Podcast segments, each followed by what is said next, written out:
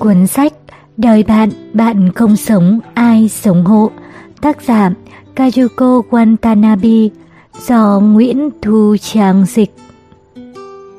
Lời mở đầu Dù đã mang trên mình chiếc áo tu hành Nhưng vẫn có ngày tôi tức giận đến gần như mất kiểm soát Kéo theo đó là những đêm trằn trọc không ngủ được. Vào những thời điểm như vậy Tôi thường tự trấn an bản thân rằng Hãy bình tĩnh rồi chẳng biết từ lúc nào từng chút một thôi tôi đã học được phương pháp khiến trái tim mình bình yên trở lại.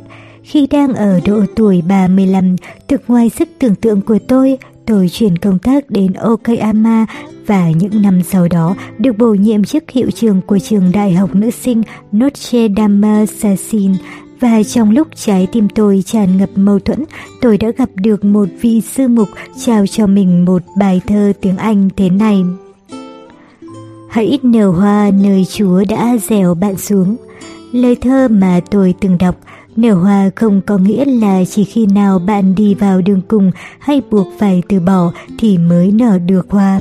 Bạn chỉ khai hoa khi bạn tiếp tục cười, sống và khiến cho những người xung quanh mình hạnh phúc như muốn bảo tôi, nơi tạo hóa an bài cho bạn chính là nơi hiện giờ bạn đang sống. Nếu bạn cảm thấy mình dường như luôn một mình và cô đơn với hiện tại, xin hãy trấn an trái tim đang dậy sóng và an tâm rằng luôn có cuộc đời ở bên bảo hộ và trông chừng bạn. Đương nhiên, cũng có những ngày chẳng có gì để khai hoa, khi đó hãy âm thầm vườn tỏa những cái rễ của mình sâu hơn nữa vào trong lòng đất, Tôi rất mong rằng cuốn sách này, dù ít, dù nhiều, có thể mang lại chút giá trị đến với trái tim của độc giả. Chương 1. Tự thuật Con người, dù trong hoàn cảnh nào cũng có thể tìm được hạnh phúc. Nở hoa nơi được đặt vào giữa những năm 30 tuổi, tôi tham gia Hội giáo hội Thiên Chúa Giáo, sau đó đến Mỹ theo lệnh của tu viện để tu dưỡng thêm. Sau khi hoàn thành việc rèn luyện, tôi lại một lần nữa nhận lệnh, lấy một học vị rồi quay trở lại Nhật Bản vào năm 35 tuổi. Tiếp theo, tôi được phái đến trường nữ sinh Notre Dame Seaside ở Okayama. Những năm sau đó, hiệu trưởng đời thứ hai của trường qua đời đột ngột, tôi được bổ nhiệm làm hiệu trưởng đời thứ ba. Năm đó, tôi 36 tuổi. Đối với một kẻ lớn lên ở Tokyo như tôi, Okayama là một vùng đất hoàn toàn xa lạ. Hơn nữa, chức vị hiệu trưởng đời thứ nhất và đời thứ hai của ngôi trường đại học này đều được đảm nhiệm bởi các vị mang quốc tịch Mỹ đã hơn 70 tuổi đời. Không nói đến các sinh viên đã tốt nghiệp của trường, tôi rơi vào sự ngạc nhiên và bối rối tột cùng. Khi những người phụ trách đưa tôi lên giữ chức như một điều rất tự nhiên, mặc dù tôi sống còn chưa được quá nửa số tuổi của họ. Một vùng đất xa lạ, một trách nhiệm ngoài ý muốn, liên tiếp xảy ra những việc mà tôi chưa từng có kinh nghiệm đối phó. Điều này khác một trời một vực so với những gì tôi từng tưởng tượng về cuộc sống tu sĩ. Không biết trong khoảng thời gian đó, từ lúc nào tôi đã coi từ viện như là gia đình trên danh nghĩa của mình. Việc chào hỏi đã trở nên khó khăn lắm rồi, chứ đừng nói đến thăm hỏi và thấu hiểu. Tôi mất lòng tin và rồi một vị mục sư đã trao cho tôi một bài thơ tiếng Anh ngắn trong lúc tôi có suy nghĩ muốn rời khỏi tù viện. Dòng đầu của bài thơ ấy là những phần thơ. Hãy nở hoa nơi tạo hóa đặt bạn. Khi tôi bị đặt vào vùng đất Okayama để sinh sống, bị đặt vào vị trí hiệu trưởng đầy áp lực và sóng gió, khi tôi lao tâm khổ tứ vùng vẫy, liệu tạo hóa có đang theo dõi tôi chăng? Và tôi đã thay đổi, đúng thế, giữ lấy sự phẫn nộ và bất bình với nơi bị an bài ngoài ý muốn, tâm trạng vui sướng hay bất hạnh vì những động tác của kẻ khác. Nói cho cùng, những điều trên đã biến tôi trở thành nô lệ cho môi trường xung quanh mình. Chính vì được sinh ra là con người nên dù có bị đặt vào hoàn cảnh nào, ta cũng có thể làm chủ môi trường đó và nở hoa rực rỡ. Tôi đã quyết tâm như vậy bởi lẽ chỉ dựa vào cách đó mới có thể giúp tôi thay đổi. Những dòng tiếp theo của bài thơ mà tôi được tặng đã viết như sau. Nở hoa không có nghĩa là chỉ khi bạn đi vào bế tắc, đường cung hay buộc phải từ bỏ thì mới nở được hoa. Việc tạo hóa đã gieo trồng bạn ở nơi đây không phải là một sự nhầm lẫn mà bởi bạn tự đặt mình cố gắng nở nụ cười mỗi ngày để tiếp tục sống hạnh phúc và khiến cho những người xung quanh mình trở nên hạnh phúc. Chính vì lẽ đó mà bạn nở hoa. Tôi quyết dứt khoát với gia đình không hòa hợp trước kia của mình. Tôi mở lời chào trước khi sinh viên chào tôi. Với nụ cười luôn hiện trên gương mặt, tôi trở thành người nói những lời tốt đẹp. Khi tôi làm vậy, điều kỳ lạ xảy ra. Cả giáo viên lẫn sinh viên, mọi người đều trở nên vui vẻ và dịu dàng đối với tôi. Phương pháp sống, nở hoa nơi tạo hóa đặt bạn không chỉ ảnh hưởng đến tôi mà còn lan truyền tới các học sinh và sinh viên đã tốt nghiệp. Cho dù là trường đại học nữ sinh Notre Dame Seaside đi nữa, ngoài những bạn tình nguyện vào trường thì cũng có những kẻ nhập học theo kiểu miễn cưỡng. Tôi thường nói với những bạn đó, cách sử dụng thời gian như các bạn hiện giờ chỉ là dùng sinh mệnh của mình sống qua ngày. Hãy nở hoa nơi các bạn được tạo hóa an bài. Những lời này có lẽ cũng xuất phát từ những kinh nghiệm mà bản thân tôi từng trải qua. Trái tim của những sinh viên ấy dường như cũng bị những câu nói này lay động và chạm tới. Dù đã kết hôn, đi làm hay nuôi dưỡng một đứa trẻ, những suy nghĩ tiêu cực đổ tội như tại sao những chuyện như vậy cứ xảy đến sẽ có lúc liên tục nảy ra trong đầu bạn. Ngay cả vào những lúc như vậy, trong tình trạng khó khăn như vậy, tôi mong rằng các bạn có thể nỗ lực mà nở hoa. Đương nhiên, dù ta cố gắng đến thế nào đi chăng nữa, cũng có những ngày chẳng thể khai hoa là khi mưa tuôn gió lũ hay thời điểm nắng khô hạn liên tiếp. Vậy thì xin đừng gắng sức nở hoa, thay vào đó hãy đâm sâu những cái rễ của mình xuống dưới lòng đất và khiến chúng vươn tỏa hơn nữa. Làm vậy để bông hoa tiếp theo mà bạn nở rộ có thể trở nên rực rỡ và đơm bông lớn hơn trước nhiều lần. Nhà thơ cờ đốc giáo Agi Yukichi có một bài thơ Muốn thứ tha được như trời đất, con người hãy tránh xa thù hận, giữ lòng ngực ấm nóng. Nếu có ngày trở thành một bông hoa, tôi muốn được kính dâng cho cuộc đời như thế này. Thứ tha, trích từ buổi sáng bình yên.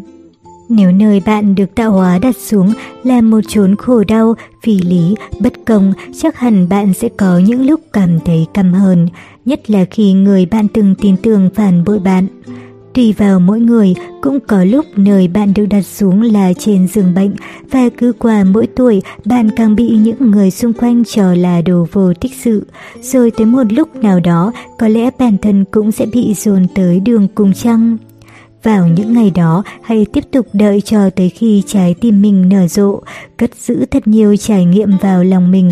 Đó chính là nguyên liệu quý giá tạo nên bó hoa dâng cho cuộc đời. Chính vì vậy, tôi mong bạn hãy nâng hai tay, trân trọng nhận từng chút, từng chút những gì cuộc đời bàn tặng với lòng biết ơn, rồi sau đó kết chúng lại thành một bó hoa chỉ bạn tạo nên được. Dù có bị đặt vào trong hoàn cảnh nào cũng hãy tiếp tục nuôi dưỡng để tâm hồn khai hoa. Tuy bạn không được chọn nơi mình sinh ra, nhưng bạn có thể chọn lựa cách mình sẽ sống. Hãy dùng tất cả sức lực để sống trong khoảng thời gian không thể thay thế, đó là hiện tại. Cố gắng hết sức mình là tốt, nhưng nghỉ ngơi cũng quan trọng không kém. Làm việc dù tôi chỉ chặt cây nhưng cũng bận rộn tới mức không còn thời gian nhìn tới cái rìu. Đó là lời hoài niệm của một người thất nghiệp kể với tôi khi tuổi ông đã về hưu. Từ đó về sau, tôi luôn coi câu nói này như lời tự dằn của mình. Những người vì nhiệt huyết mong muốn chặt được những cây tốt hơn, nhanh hơn và nhiều hơn người khác, thường tiếc rẻ chút thời gian nghỉ ngơi mà làm cật lực. Nhưng nếu họ dừng tay và nhìn lại một chút, họ sẽ thấy được rằng trong tay mình đang cầm một chiếc lưỡi dìu cùn mẹ. Đôi lúc chúng ta cần ngừng đôi tay đang đốn gỗ lại để tiếc nuối tự hỏi tại sao chúng ta đã không chăm sóc tốt cho cây dìu của mình. Trong công việc, dù bạn có đạt được những kết quả to lớn đến thế nào, nếu như cây rìu mà bạn dùng để chặt cây đại diện cho chính bản thân bạn cũng bị ăn mòn dần cùng cơ thể và tâm trí, thì dù có làm tốt đến thế nào cũng đều sôi hỏng bồng không. Điều này làm tôi nhớ đến câu nói, dù có biến cả thế giới thành của mình, nhưng nếu ta đánh mất đi bản thân thì việc ta làm có còn ý nghĩa gì chăng? Trong từ điển, Daigenkai từ Hima không phải là rảnh rỗi, mà là Hima có nghĩa là đánh dấu mốc khoảng thời gian ánh nắng ban ngày mà mặt trời chiếu sáng.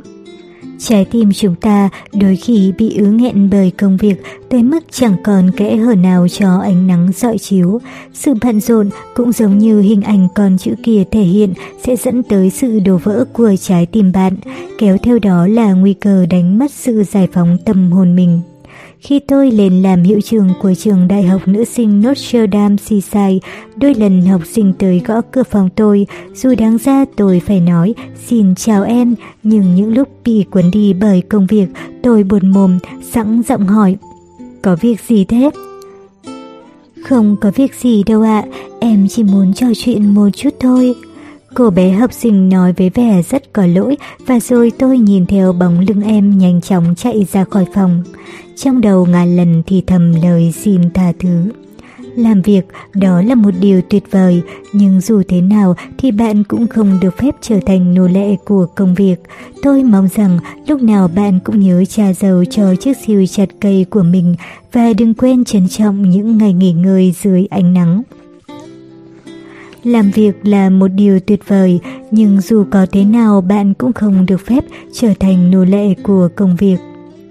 Bạn có thể nhìn rõ những điều xung quanh mình chưa?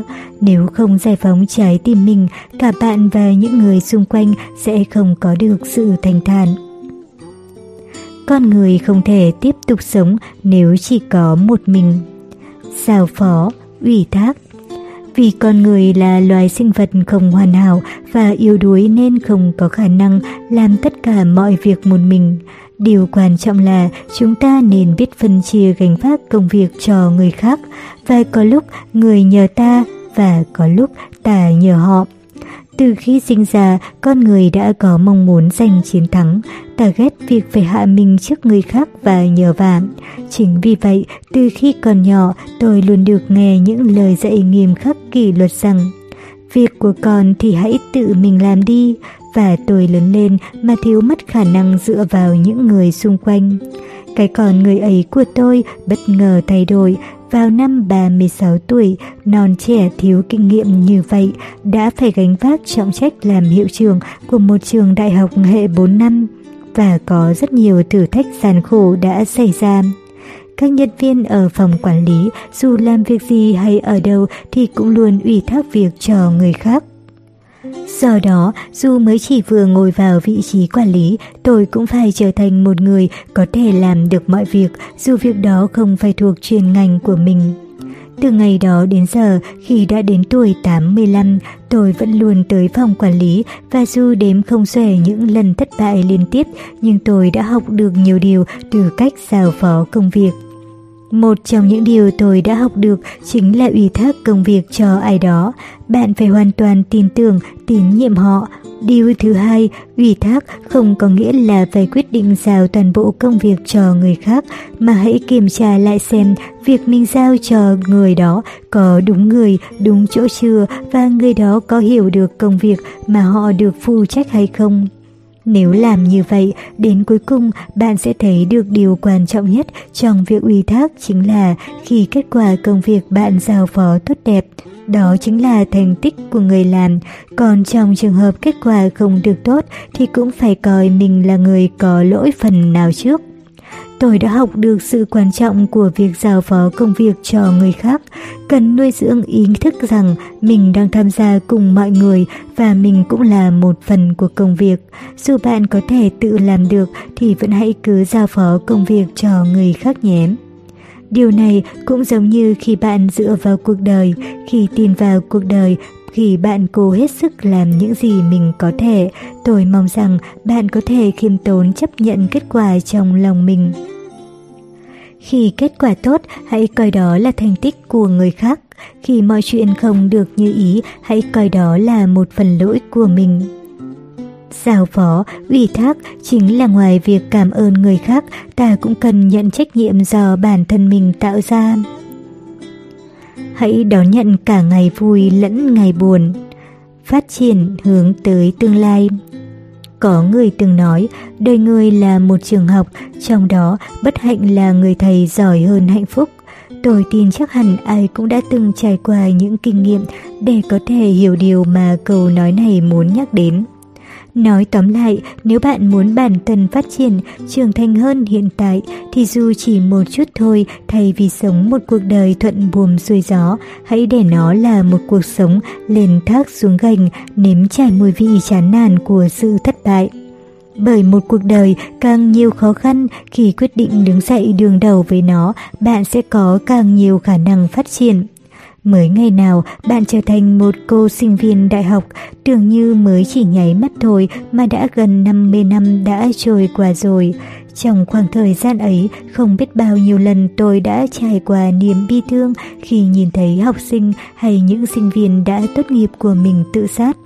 Những lúc đó tôi thường nghĩ tới nỗi đau của những con người ấy, cầu nguyện cho họ có một cuộc sống hạnh phúc trên thiên đường, vừa kể câu chuyện cho các sinh viên khóa tiếp nghe.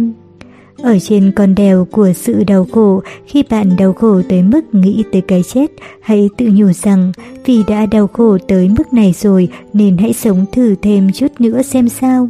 Từ đó bạn sẽ leo xuống được con đèo đó.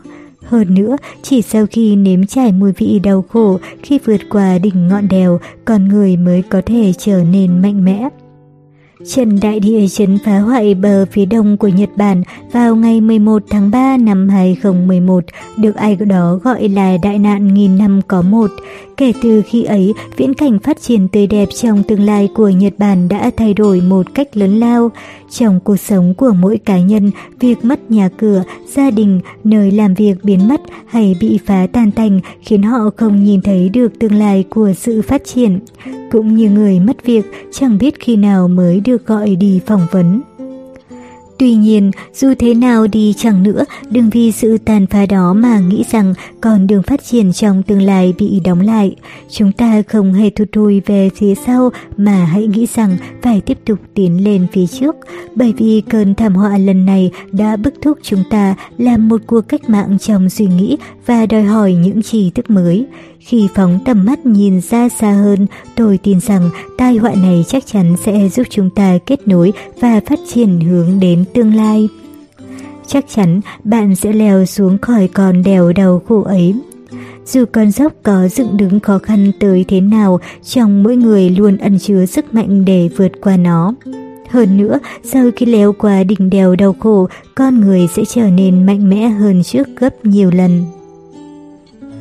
Cuộc sống không dành cho bạn những thử thách vô ích. Đón nhận thực tế Giả như có phương pháp nào khiến những đau khổ trong tâm hồn nhẹ bớt thì tôi thực sự vô cùng muốn học được. Cuộc sống của con người luôn chất chứa rất nhiều loại khổ đau phiền não. Chắc chắn không có những suy nghĩ nào tồn tại mãi mãi, cũng không có cuộc đời nào không mang khổ đau. Nói sâu xa hơn, chỉ khi có những đau khổ ấy thì con người mới có thể thực sự sống là con người. Xin bạn hãy luôn nhớ rõ nguyên tắc này. Đúng là khi đang trong cơn đau, có những điều chúng ta không thể thay đổi, nhưng cũng có những điều chúng ta có thể.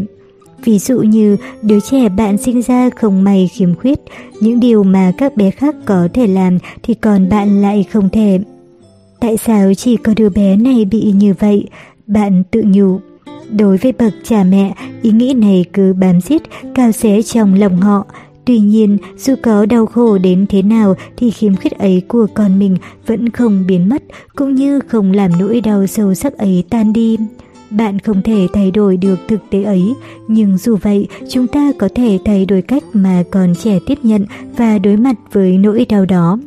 Nếu ngay từ khi sinh ra chúng ta đã coi đứa con của mình như một gánh nặng, một kẻ ăn bám, chẳng phải em bé sẽ mỗi ngày đều sống trong cảm giác đau khổ và mệt mỏi sao? Thay vào đó, bạn có thể nghĩ, Vì tạo hóa biết rằng chỉ có tôi mới chăm sóc được đứa trẻ này nên người đã gửi bé xuống cho tôi nuôi dưỡng. Tùy vào cách nhìn nhận mà cuộc đời của một con người có thể thay đổi lớn lao tới mức nào. Đương nhiên, để có thể hoàn toàn chấp nhận quả là một điều rất khó khăn. Có rất nhiều xung đột mâu thuẫn xảy ra trong tâm hồn ta trước khi ta đạt tới giới hạn đó. Tuy nhiên, nếu như không thay đổi thì chúng ta chẳng thể làm gì khác ngoài việc đau khổ và chịu đựng. Để có thể tiến lên phía trước, hãy hoàn toàn chấp nhận thực tế đang ở trước mắt mình, sau đó điều khiển ý nghĩ xem tiếp theo mình nên làm thế nào. Hãy vừa ôm những đau khổ vừa tiến bước. Chỉ có bằng cách ấy bạn mới có thể sống trong cuộc đời với tư cách là một con người. Nếu hiện tại bạn đang giữ lấy quá nhiều nỗi đau cho mình, xin hãy thử một lần điều chỉnh lại bản thân xem sao. Dù bạn có cố đến thế nào thì thực tế vẫn không thay đổi được. Nếu bạn đâm đầu vào việc cố thay đổi những điều không thể, có khả năng trái tim bạn sẽ nứt vỡ. Hãy thử thay đổi trái tim đang đối diện với nỗi đau ấy. Nếu như bạn làm vậy, dù cho nỗi đau ấy có biến mất hay không, chắc chắn dũng khí sống sẽ đầm trồi nảy lộc trong lòng bạn.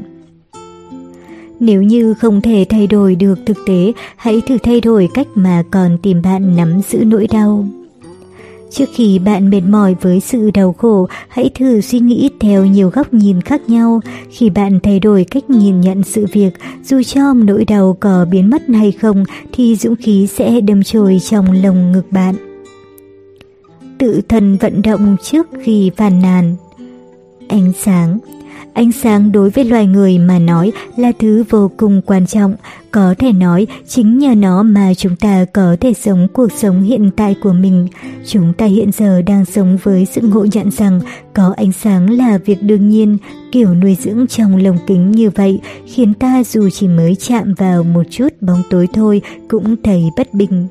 Vào thời đại còn chưa phát minh ra đèn điện, con người chẳng còn cách nào ngoài việc dựa vào chút ánh sáng từ đom đóm hoặc từ tuyết ngoài cửa sổ để đọc sách hay học hành.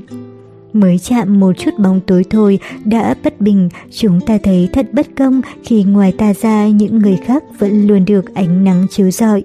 Việc dương lên cầu khẩu hiệu, nhóm lên ngọn lửa trái tim đã dạy tôi về điều quan trọng tôi từng bỏ quên. Thay vì than thở vì bóng tối, hãy tự nhiên lên ánh sáng và tiến bước. Có một chân lý đơn giản, đó là đừng bao giờ phó mặc hạnh phúc của mình cho kẻ khác, mà hãy tự mình hành động một cách tích cực. Rồi lần đầu tiên trong đời, bạn sẽ nắm giữ được hạnh phúc trong lòng bàn tay mình. Một trong những điều mà thế giới này, một thế giới hiện đại chỉ theo đuổi sự tiện lợi, đơn giản khi làm việc và ghét sự phiền phức, đã lãng quên đó chính là tính tích cực khi bạn tự mình làm việc gì đó và thắp sáng thế giới. Ngay cả Thánh Francis của Thành Assisi trong lời khấn nguyện hòa bình đã cầu khẩn Chúa ơi, hãy dẫn lối cho con, cứu con, hãy đem tới ánh sáng có thể xua đi bóng tối nơi trái tim con. Ánh sáng mà chúng ta có thể tự tạo ra đó là nụ cười trên gương mặt, đó chính là sức mạnh có thể đem lại hòa bình tới cho thế giới. Tạo hóa đã ban tặng cho loài người ánh sáng, thứ rực rỡ, hủy hoàng của tình yêu vì để đương đầu với tội lỗi thì loài người không thể không sống trong bóng tối. Gospel of John hay còn gọi là sách Phúc Ân Doan đã ghi chép lại rằng khi Chúa hạ thế trong hình dạng một luồng ánh sáng, loài người đã không công nhận người. Tôi chỉ mong có thể được chia cho một chút lửa từ ánh sáng của tạo hóa và soi dọi từng ngóc cách nơi tôi được an bài. Hãy tự mình hành động một cách tích cực và rồi lần đầu tiên trong đời bạn sẽ có thể nắm được hạnh phúc trong lòng bàn tay. Bạn không thể đạt được hạnh phúc nếu chỉ biết phó mặc, dựa vào kẻ khác. Hãy tự mình trở thành nguồn ánh sáng chiếu rọi thế gian. Cuộc sống thanh sạch, dễ chịu làm. Mong muốn Tôi hỏi người, mong muốn của người là gì? Ta mong sự khiêm tốn. Còn gì nữa chăng? Sự tốt bụng, tử tế. Hơn nữa, vô danh, thương người còn đã hiểu. Lời thơ ngắn ngủi ấy được người thầy của tôi, mục sư Kaono Susumu viết tại Tamashima tỉnh Okayama với tư cách là hiệu trưởng nhà trẻ để tạo ra môi trường cho những đứa trẻ non nớt bé bỏng được vui chơi một cách vô tư mà vẫn dạy chúng giữ được quy tắc tốt. Thầy đã quyết định cho nhà trẻ Aizen và nhà trẻ Kamau cứ mỗi chủ nhật lại đến thăm và đi lễ nhà thờ cầu nguyện cho những bệnh nhân bị bệnh phong dù địa điểm có hơi xa. Hơn nữa, thầy cũng là nhà thờ đã vận động quyên góp onigiri và tự mình đưa đến Kakuta, hiện nay là Kokata, để tỏ lòng kính trọng với những việc làm của mẹ Teresa. Tại đó, thầy đã kể lại vô số những bài thơ ấm áp được viết bằng cả trái tim và quý giá như châu ngọc.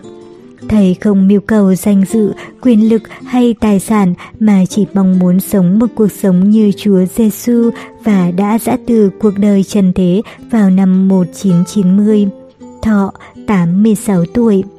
Tiếp theo, đây là một trong những bài thơ mà tôi vô cùng thích của thầy.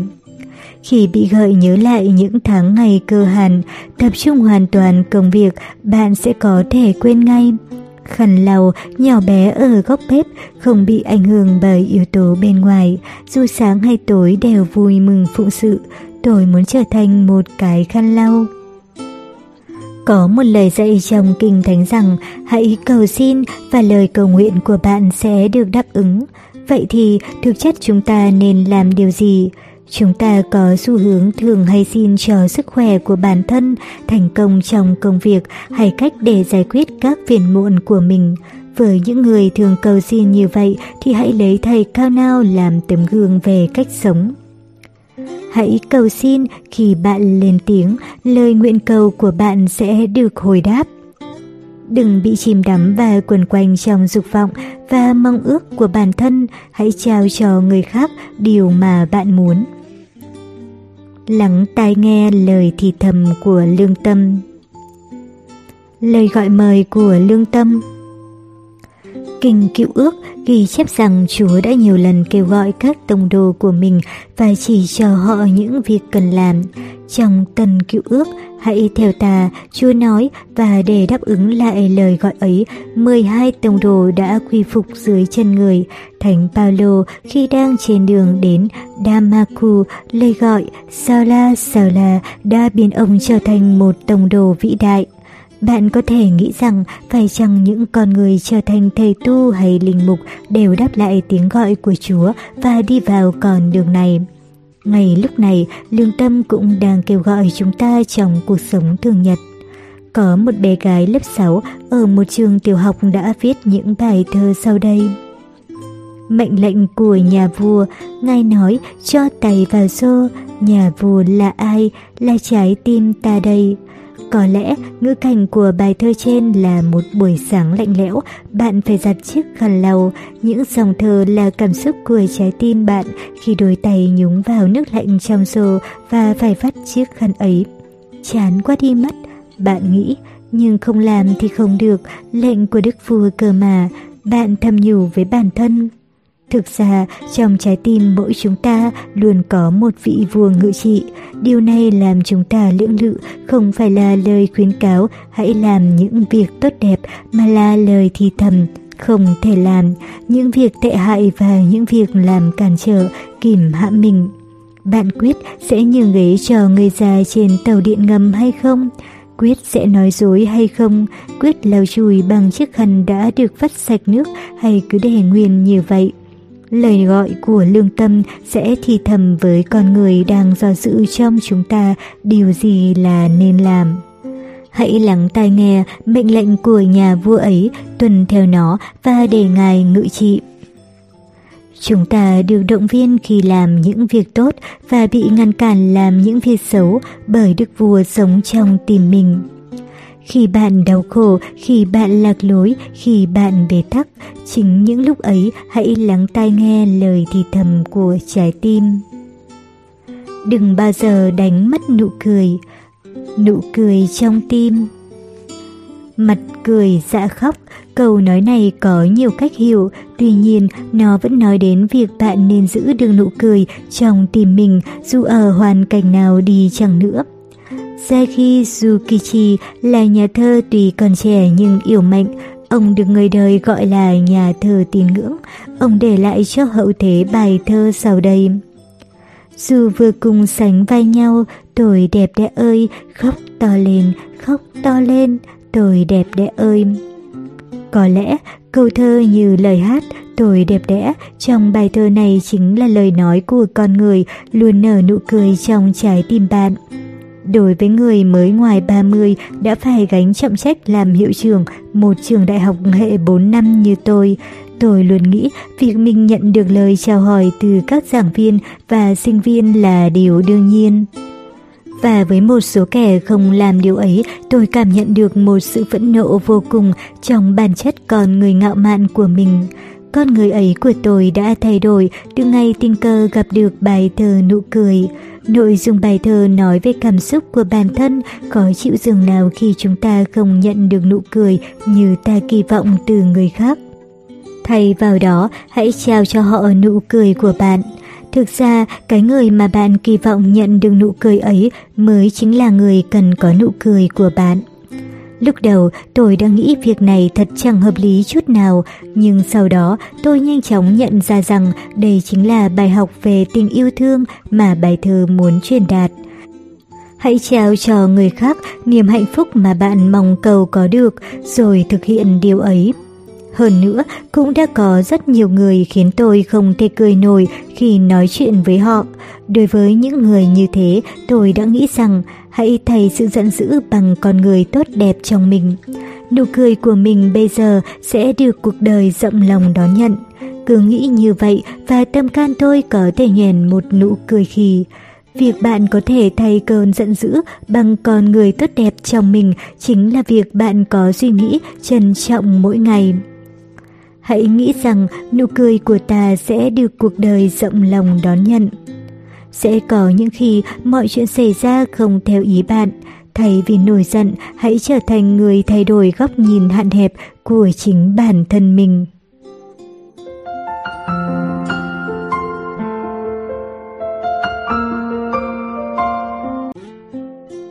Cuốn sách Đời bạn, bạn không sống, ai sống hộ Tác giả Kajuko Watanabe do Nguyễn Thu Trang dịch. Chương 2. Một cuộc sống hướng tới ngày mai, lối sống ngay thẳng khiến tâm hồn bạn tỏa sáng. Sống đẹp Tháng 3 năm 2011, Nhật Bản bị tấn công bởi một trận địa đại chấn ở phía đông. Những người bạn nước ngoài gửi tới Nhật những hỗ trợ về tiền bạc và vật chất đã khen ngợi về cách cư xử của người Nhật đang hứng chịu nhiều mất mát. Mặc dù được nhận xét như vậy, nhưng thực tế cũng có một bộ phận đã lợi dụng thời cơ để trục lợi đầu cơ tích trữ. Vào thời điểm xảy ra trận động đất Kantao năm 1923, người thành lập Học viện Jisu, bà Hani Motoko đã tự tay viết, đọc một cách trân trọng và nhận được rất nhiều lời cảm ơn chân thành. Đối với lời kêu gọi quyên góp gạo và nhu yếu phẩm của hai người con gái mình, bà Hani đã nói thế này. Ồ không, điều đó là không cần thiết. Đầu tiên, hãy để họ sử dụng những thứ đang sẵn có trong nhà mình. Nếu họ vẫn có thể nuốt được miếng cơm khi hàng xóm của mình không có gạo ăn, thì đó là một sự sỉ nhục. Đây chính là lời nói của một con người có cách sống đẹp, với lối suy nghĩ đúng đắn và đúng nghĩa trong việc lý giải danh dự của con người. Nếu nói về người Nhật mà hễ nhắc tới vấn đề danh dự là chẳng nghĩ được gì khác ngoài việc có được huân chương hoặc địa vị cao hay là nắm được quyền lực trong tay. Thái độ sống ấy chẳng thể nói là đẹp được. Sống đẹp có nghĩa là không mang tới tiền bạc hay vật chất. Lần đầu mẹ Teresa đến Nhật Bản, người đã ngạc nhiên về vẻ đẹp của nơi này. Những con phố bài trí ngay ngắn, những ngôi nhà, những phục trang, tất cả Tuy nhiên, người cũng nói thế này. Trong những căn nhà xinh đẹp, nếu không có buổi chuyện trò giữa cha mẹ, con cái, vợ chồng không đồng lòng, nhất trí và nhất là không có nụ cười thì không thể so được với sự giàu có của cuộc sống hòa hợp thân thiết của những người gia đình Ấn Độ. trong túp lều tranh nhỏ bé của họ.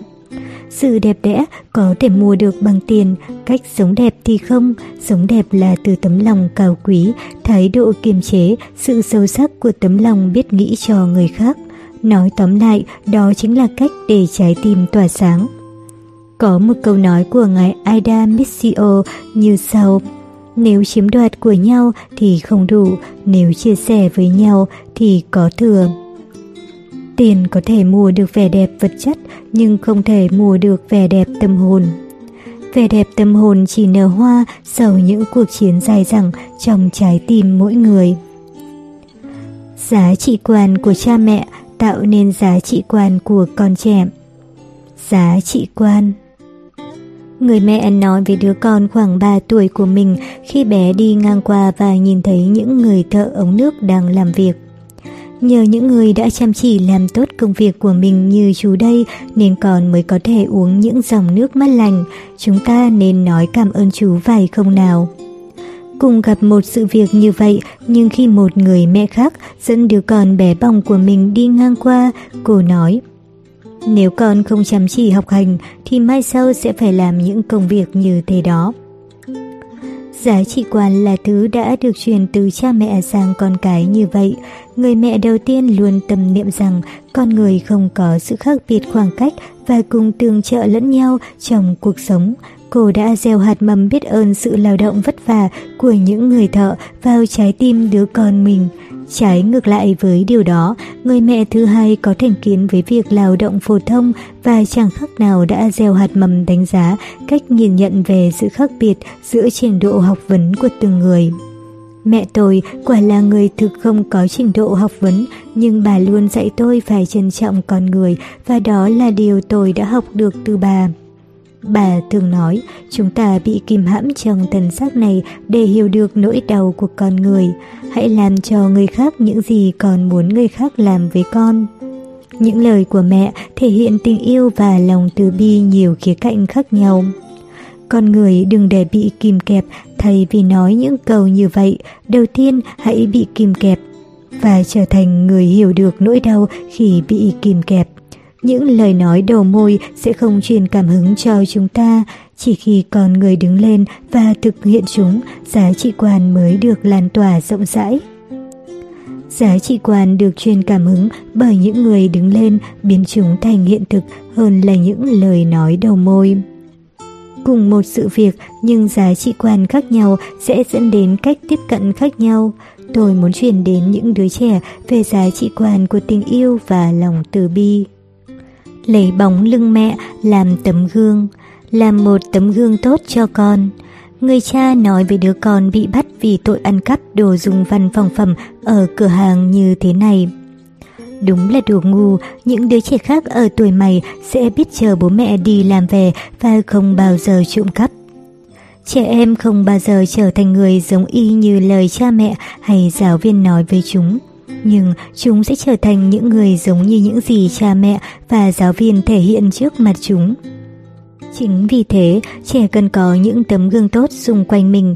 Điều này có nghĩa là cha mẹ và giáo viên cũng phải nỗ lực thể hiện bản thân mình nếu như muốn trẻ lớn lên như mình, như kỳ vọng của mình.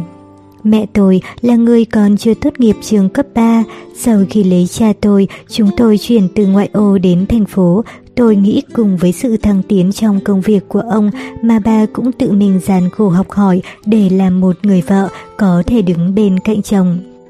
Khi mẹ nói các con hãy cùng nỗ lực lên đi, chúng tôi không những không cãi lại mà còn coi bà như một tấm gương trước mắt mà cùng đồng lòng cố gắng với bà.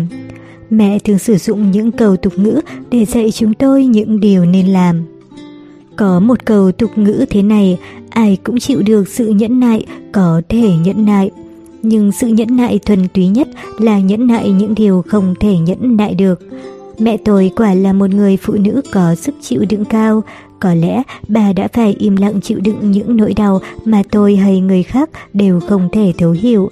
Sự chịu đựng mà bất cứ người nào cũng làm được đều không phải là sự chịu đựng thật sự.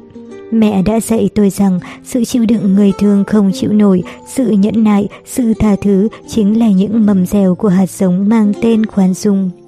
Bài học đó đã bao lần nâng đỡ tôi trong suốt 85 năm sống trên cõi đời này. Trong một lần họp, tôi nhận được sự công kích cá nhân rất vô lý từ một người nọ. Sau khi buổi họp kết thúc, có ai đó đã nói với tôi rằng Thưa sơ, người đã kiên nhẫn chịu đựng bằng những nụ cười. Và tôi cho rằng tất cả là nhờ mẹ tôi, ngàn lần tôi đã thi thầm từ trái tim mình. Cảm ơn vì đã trở thành một hình mẫu tốt đẹp cho con noi theo với người mẹ đã khuất của mình. Trẻ con không trở thành những gì mà cha mẹ hay thầy cô bảo chúng phải trở thành, mà chúng trở thành người mà chúng bắt trước theo. Không nhất thiết phải dùng từ ngữ khi muốn truyền đạt điều gì đến con trẻ. Thay vào đó, hãy chỉ cần nỗ lực sống thành thật là được. Sống như một cá thể duy nhất, mục tiêu của trường học. Những công cụ văn minh hiện nay thực sự đã đem lại cho chúng ta sự tiện lợi, nhàn hạ và tốc độ. Tuy nhiên, cũng có thể nói rằng mặt trái của nó đã cướp mất đi những thói quen, tập tính như chờ đợi, chịu đựng, yên lặng mà suy nghĩ của con người. Vài năm trước, trong một chương trình truyền hình đặc biệt, đài NHK đã chiếu bộ phim về một cậu bé người Mỹ sinh ra và lớn lên trong một gia đình đổ vỡ, làm bạn với cậu chỉ có bốn bức tường mà thôi. Câu chuyện kể về một cậu bé 15 tuổi, tay đã nhúng chàm và khoác lên mình bộ áo tù nhân như thế nào. Cậu bé ấy sau khi mãn hạn tù đã tự nhủ với bản thân mình, từ giờ cho tới lúc chết, cậu muốn được sống một cuộc sống ngừng cao đầu. Tuy vậy, cậu không biết phải làm cách nào, cứ như thế, ngày nọ có một người vô gia cư đến nơi cậu làm việc và bắt chuyện với cậu. Mày là thằng mà hết có chuyện gì bực bội xảy ra là sẽ hành động theo phản xạ trước rồi mới ăn năn rồi suy nghĩ. Mày định sống theo kiểu ấy sao? Đáng lẽ mày phải làm ngược lại mới đúng. Sau khi cậu bé thừa nhận rằng mình đã sống theo cách đó, người đàn ông vô gia cử trả lời. Chính vì thế, đời mày mới sạt về chỗ này, từ giờ trở đi nhớ làm ngược lại tuần tự ấy. Từ giây phút đó, cậu bé đã bắt đầu chiến đấu dữ dội với bản ngã của mình. Dù có đối đầu với kẻ nào hay bất cứ chuyện gì, cậu đều suy nghĩ trước, sau đó là cảm nhận và cuối cùng mới hành động. Mặc dù vẫn trong chất hết thất bại này qua thất bại khác, nhưng bởi cậu đã đổi ngược tư duy của bản thân nên cuối cùng cậu đã thay đổi và trở thành người có thể ngẩng cao đầu bước đi trên con đường hoàn lương. Thực ra, phương pháp suy nghĩ trước, sau đó nắm giữ cảm xúc của bản thân, rồi cuối cùng mới đến hành động. Những tuần tự này chính là cách sống được gọi là Ichiji Kaku, lối sống một nhân cách. Bộ Giáo dục Công giáo ở Rome đã phát hành những cuốn sách khổ nhỏ in những lời dằn dạy sau đây. Để có được nhân cách tốt, cần có một trường học dạy làm người.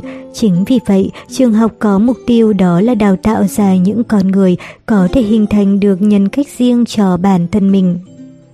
Đầu tiên, hãy suy nghĩ, sau đó cảm nhận, rồi mới hành động. Suy nghĩ là cuộc đối thoại với chính bản thân mình. Hãy tự tra vấn bản thân và quyết định xem bước tiếp theo nên làm gì. Nuôi dưỡng tốt mối quan hệ Gặp mặt Hiện tại tôi đang có chiến dịch kết nối ba trường đại học với hơn 2.000 học sinh. Những mẩu giấy nhắn các bạn viết và để lại sau mỗi giờ học đã mở lòng với tôi những nỗi yêu phiền của các bạn. Có bạn cực kỳ lo lắng khi email hồi âm mãi không đến, hay có bạn thấy khó khăn trong việc tin tưởng người yêu mình khi đang trong quãng thời gian yêu xa, hay việc bản thân đã không khéo ăn nói khi đứng giữa bà và mẹ. Ngày này, các bạn đều hỏi tôi những câu hỏi như vậy, thậm chí hỏi cả về chế độ án tử hình hiện nay. Phải chăng các bạn nghĩ rằng vì là sơ nên các bạn tin tưởng và dù có viết gì cho tôi đi chăng nữa cũng ổn. Trong đó, khoảng thời gian gần đây có những câu hỏi kết tội như Giờ nghĩ thế nào về vấn đề này? Ở cuối câu cứ ngày một tăng lên. Có đôi lúc, những người đã trưởng thành và lớn tuổi hơn tôi rất nhiều có lẽ cũng muốn hỏi tôi câu hỏi ấy. Nhưng có lẽ chẳng có ai ở đó để trò chuyện cùng. Dù muốn nói chuyện cùng với gia đình mình, nhưng bố thì mệt mỏi về nhà sau một ngày làm việc, mẹ cũng không quan tâm hứng thú với những câu chuyện ấy. Với anh chị em thì càng ít, còn trong mối quan hệ bạn bè thì ngượng ngập, khách sáo với người kia nên rất khó để thay đổi những cuộc nói chuyện chỉ ra vẻ quan tâm mặt ngoài. Như vậy, có lẽ chúng ta đang tạo ra những mối quan hệ không lành mạnh. Để có thể tạo được những mối quan hệ tốt, bạn cần nuôi dưỡng nó bằng thái độ tốt và sự nỗ lực của bản thân. Ngày này có rất nhiều trang web để kết bạn và tôi cũng đã nghe rất nhiều trường hợp khi các bạn gặp gỡ và có chút hứng thú thì sau đó tiến triển lên một mối quan hệ sâu sắc hơn. Quan điểm nuôi dưỡng mối quan hệ hay còn được gọi là vì định mệnh đã khiến tôi và người ấy gặp được nhau nên tôi cần chăm chút cho mối quan hệ này. Giờ càng ngày càng ít đi rồi sao? Cái cơ hội gặp gỡ xảy ra đúng lúc, đúng chỗ ấy không còn được gọi là ý trời sắp đặt.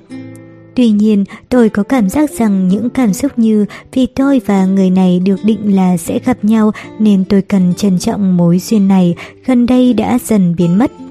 Theo suy nghĩ cá nhân của tôi, tôi cho rằng để hướng đến cuộc sống trong tương lai, chúng ta cần kết nối được với những mối quan hệ tốt. Để tạo được những mối quan hệ tốt, bạn phải tự mình nỗ lực chăm chút cho mối quan hệ đó. Hai sợi chỉ chỉ gặp gỡ thôi không thể thắt nút dây thành một mối quan hệ đáng tin cậy. Hãy nuôi dưỡng niềm cảm kích, tôi sẽ trân trọng mối nhân duyên này. Nụ cười chữa lành trái tim người đối diện. Con người sống bằng nụ cười. Có một lần nọ, tôi nhận được tấm biêu thiếp từ một bạn sinh viên đại học. Bạn hỏi, trong trái tim sơ không có nỗi tức giận dậy sóng nào sao, em thấy lúc nào người cũng cười. Tôi đã viết thư trả lời thế này. Không hề có chuyện như thế, tôi cũng có lúc cực kỳ giận dữ. Tuy nhiên, tôi tự mình xử lý chúng thật cẩn thận để không làm ảnh hưởng xấu đến cuộc sống của người khác mà thôi. Dù cho có trở thành sơ, chúng tôi cũng là con người, có sức chịu đựng, không thể lúc nào cũng có một trái tim bình lặng an nhiên. Chúng tôi cũng bị tổn thương bởi những lời nói và thái độ của những người không có lương tâm. Trái tim không xua đi được những ý nghĩ ồn ào về những việc mình không làm nổi hay những lúc cơ thể không khỏe thì thực sự rất khó để có thể gượng được một nụ cười. Điều đương nhiên với một người hiếu thắng như tôi, đặc biệt khi đang đứng ở vị trí quản lý, đó là tôi cần trở thành người lãnh đạo sáng suốt trước công chúng. Nụ cười giúp tôi giữ được sự tỉnh táo. Có ai đó từng dạy tôi một bài học rằng một khuôn mặt u ám không những chẳng thể giúp mọi việc tốt lên mà còn làm cuộc sống của người khác u tối theo, chẳng có ích lợi gì cả. Đối với người từ lúc sinh ra đã ít cười như tôi, lần đầu tiên tôi cười thật nhiều, thực lòng mà nói tôi đã vô cùng xấu hổ. Năm tôi 20 tuổi ở Mỹ, vào một ngày nọ tôi nghe từ người khác rằng có một người đồng nghiệp nam nói thế này. Cô Wantabi có nụ cười rất đẹp, được khen quả thực là một điều tuyệt vời. Mãi đến năm 30 tuổi tôi mới gặp được bài thơ nụ cười với ý nghĩa bản thân mình nên hướng đến cuộc sống bằng tiếng cười. Đối với chúng ta, có thể đó là thứ không mua được bằng tiền và vô cùng rẻ, nhưng với người khác, có khi điều ấy lại vô cùng giá trị. Những phần thơ có mở đầu như sau đã đưa tôi đến một kết thúc có hậu.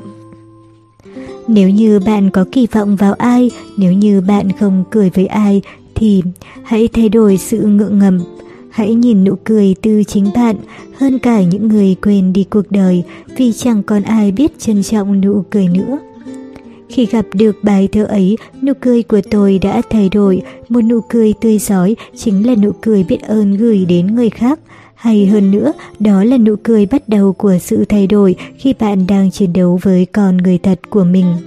Và với sự thay đổi đó, trong tôi đã nhận ra hai phát hiện lớn. Thứ nhất, khi bạn nở nụ cười trong lúc mọi chuyện xảy ra theo chiều hướng không tốt đẹp, mọi vấn đề hay rắc rối đều sẽ tự động giải quyết chính nó. Một sinh viên đã tốt nghiệp không hòa hợp với mẹ chồng đã ăn nói với tôi. Đúng vậy sơ nhỉ, nếu mỗi lần bị nhắc nhở, em chỉ cần cười lên và nói cảm ơn, thì vấn đề của hai mẹ con em sẽ trở nên tốt hơn rất nhiều. Thêm một phát hiện nữa của tôi đó là nụ cười mà bạn có thể trao đi khi kết thúc cuộc chiến với bản thân mình. Đó chính là nụ cười có năng lực chữa lành nỗi đau của người khác. Không phải một nụ cười giả tạo, mất tự nhiên, cũng chẳng phải nụ cười công nghiệp bạn phải mang khi làm việc. Một nụ cười nở trên miền đất khổ đau chính vì không thể dùng tiền mua được nên mới có giá trị to lớn cho người nhận nụ cười ấy. Điều đó khiến người nhận nụ cười dù chẳng mất mát khổ đau gì, nhưng trái tim vẫn nở rộ sự giàu có. Dù không mấy vui khi phải nhắc lại chuyện này, nhưng xin bạn đừng quên việc chúng ta đang phá hoại môi trường một cách toàn diện thế nào. Chúng ta trong mỗi phút giây, từ khuôn mặt, từ miệng, từ thái độ đều thải ra khí dioxin. Chính điều này đã làm ô nhiễm tầng ozone, vấy bẩn môi trường và đục khoét trái tim con người. Sống bằng những nụ cười là một cách sống rất xanh. Một ngày nọ, có một vị trong tù viện nói với tôi những lời mà tôi vô cùng biết ơn. Sơ à, dù sơ không làm được gì cũng không sao cả. Tuy nhiên, xin sơ hãy giữ mãi nụ cười. Những lời này tôi muốn được chia sẻ với bạn dù bất kể tuổi tác của bạn như thế nào. Dù không làm được gì cũng không sao, nhưng xin bạn hãy giữ nụ cười sống mãi. Khi bạn cười, khó khăn hay việc gì cũng sẽ trở nên tốt đẹp và tâm hồn của người nhận được nụ cười ấy cũng chính như bản thân bạn sẽ trở nên phong phú hơn. Luồng gió mới thổi qua tâm hồn, thay đổi bầu không khí ứ động. Làn gió tươi mới sảng khoái. Có lần, một học sinh của tôi đã tự kết liễu đời mình, đó là người đã từng cùng tôi bàn về vấn đề sinh tử, nên tôi dường như có thể thấu hiểu được nỗi đau của em. Trong buổi học kế tiếp, sau phút mặc niệm đầu giờ để giúp sinh viên ấy có thể siêu thoát, chúng tôi đã cùng lập một lời thề ước và đồng thanh thốt lên. Vì cuộc đời là bề khổ nên hãy cố gắng thử sống thêm chút nữa xem sao. Vài ngày sau, tại hành lang, tôi gặp một sinh viên năm tư là quản lý trường của khu ký túc xá. Với những gì tôi biết về khu xá học này đã xảy ra một số vấn đề. Tôi mở lời với em. Em hẳn cũng đã vất vả rồi nhỉ. Ngay khi tôi nói xong, cậu sinh viên ấy đã nở một nụ cười thật mạnh mẽ dứt khoát. Vâng, vất vả lắm thưa sơ, chính vì vất vả như vậy nên em nghĩ hay là mình cố gắng thêm chút nữa xem sao. Cậu trả lời và nhanh chóng quay gót đi mất. Sau khi cậu đi rồi, cảm giác của một trận gió tươi mới thanh mát, lần đầu tôi biết đến thổi tràn ra, tuôn trào qua hành lang, đến giờ vẫn còn rung động trong tâm trí tôi. Tôi vẫn còn nhớ đến những câu slogan quảng cáo để bán những món ăn giải nhiệt mùa hè như làm mát đến tận góc váy, giờ là thế giới của những mùi hương nhân tạo do con người tạo ra. Tuy nhiên, những mùi hương thanh mát có thể mua được bằng tiền ấy không thể so bì với những phiền muộn và u sầu được cuộc đời gột rửa trong cuộc sống mỗi ngày của chúng ta. Sự dễ chịu trong tâm hồn ấy không thể mua được bằng tiền, đó là khi bạn không chạy trốn những khó khăn trong cuộc sống của mình nữa. Thay vào đó, bạn nhẫn nại chấp nhận từng chút, từng chút một để sinh ra lòng dũng cảm và nghị lực. Vì cuộc sống quá vất vả nên hãy cố gắng thêm một chút nữa xem sao. Chỉ cần thay đổi cơ hội một chút thôi, chính sự dũng cảm ấy mà bật ra những sáng kiến mới. Đó mới là ý nghĩa của làn gió tươi mát cho tâm hồn.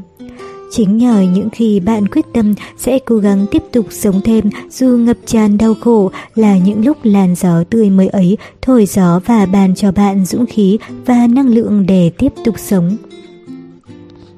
Chính vì khổ đau nên hãy thử tiếp tục sống xem sao. Sống trên đời là bề khổ rồi nên lòng quyết tâm kiên cường sống tiếp là đã tiếp thêm sức mạnh và dũng khí cho con người. Lời yêu thương chạm tới trái tim, bạn luôn quan trọng. Đây là câu chuyện về một buổi sáng vài năm trước, một cuộc gọi báo rằng một học sinh trung học năm 2 đã tự sát.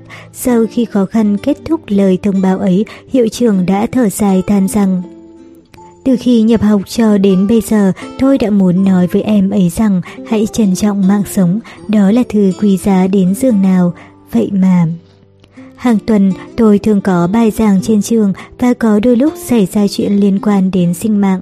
Tôi thường lấy câu chuyện này làm bài học, các sinh viên sẽ cùng nhau cầu nguyện cho người học sinh ấy được siêu thoát.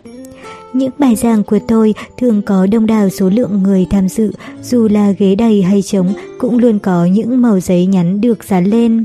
Những sinh viên viết thường rất tùy ý, có thể thể hiện quan điểm thẳng thắn về cảm nhận hay những nghi vấn của họ.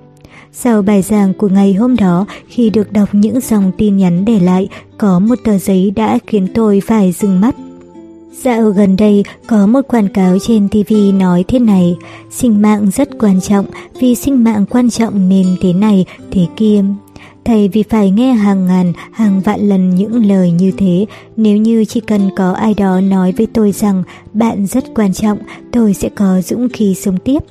Học sinh ấy viết tiếp, khoảng thời gian gần đây tôi đã được trải nghiệm cảm xúc của câu nói đó. Tôi là người quan trọng, chỉ cần sống thôi cũng có giá trị rồi, chỉ cần nghĩ vậy thôi là bỗng nhiên tôi dần trở nên mạnh mẽ hơn. Người sinh viên này hẳn là đã rất mong muốn có ai đó nói với mình rằng cậu là người quan trọng và trao cho niềm tin vào cuộc sống rồi trở nên mạnh mẽ hơn chăng? Hai năm sau, cô bé sinh viên đó tốt nghiệp. Dù bạn có nghe bao nhiêu lần trong lớp học hay đọc bao nhiêu lần trên các tấm poster câu nói sinh mạng rất quan trọng mà không được trải nghiệm thực tế cảm giác ấy thì vẫn chưa đủ. Để trải nghiệm được nó, điều cần thiết chính là lần tim trong bản thân mình và chạm vào trái tim.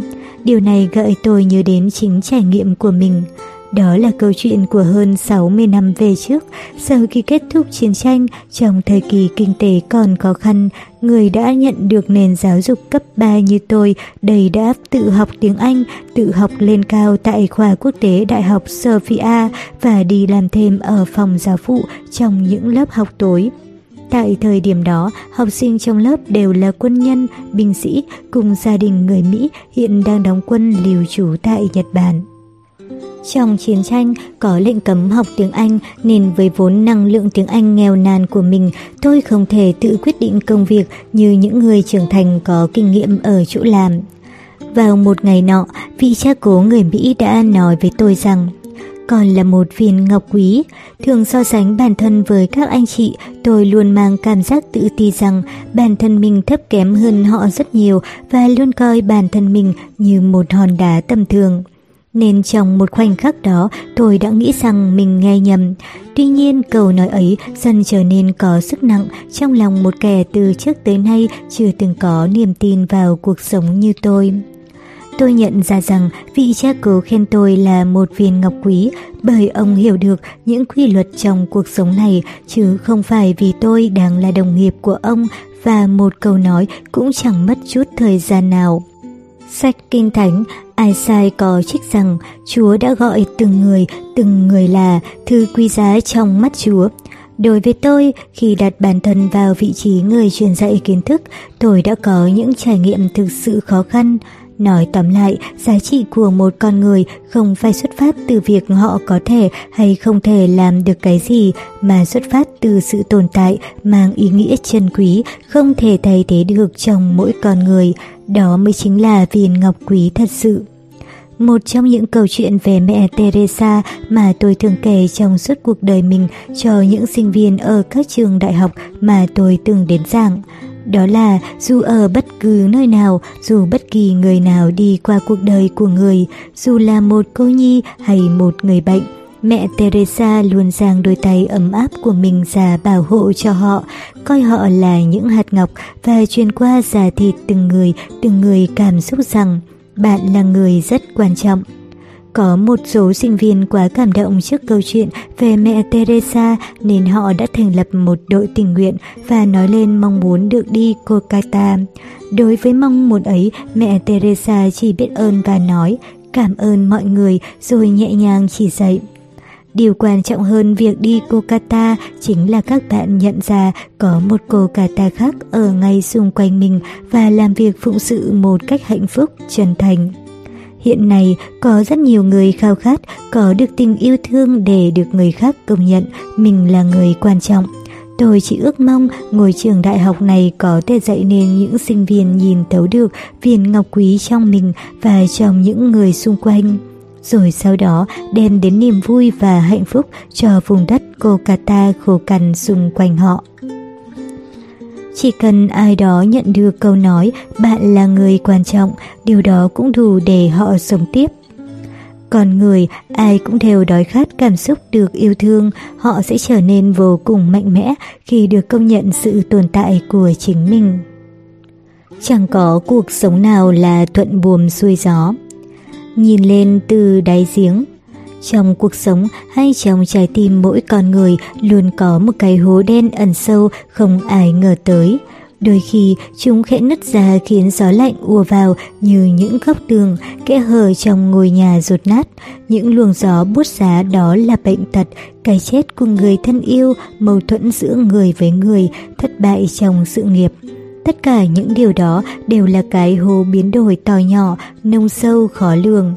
Mặc dù chúng ta nên cố gắng lấp đầy cái hồ đó, nhưng điều quan trọng hơn là từ hố sâu đầu khổ ấy ta có thể nhìn thấu cách sống đúng đắn mà từ trước đến nay chưa từng nhận ra. Có một lần giữa giờ giảng lên lớp, tôi đã kể cho các bạn nữ sinh của mình câu chuyện về cái hố đen. Sau ngày học hôm đó là bắt đầu kỳ nghỉ hè và cho tới khi một lần nữa tôi quay lại bục giảng, có một cô bé sinh viên năm tư đã đến nói với tôi. Thừa giờ, mùa hè vừa rồi, hố sâu trong cuộc đời con đã mở ra. Câu chuyện như thế này vì một vài nguyên nhân ngoài ý muốn, cô bé phải nạo phá thai và cô quyết định thực hiện điều này. Thế nhưng, bác sĩ thông báo rằng nếu phá thai thì từ nay về sau có lẽ cô bé không còn khả năng được làm mẹ nữa. Người con trai cô đang tìm hiểu và muốn tiến đến hôn nhân rất thích đứa bé ấy.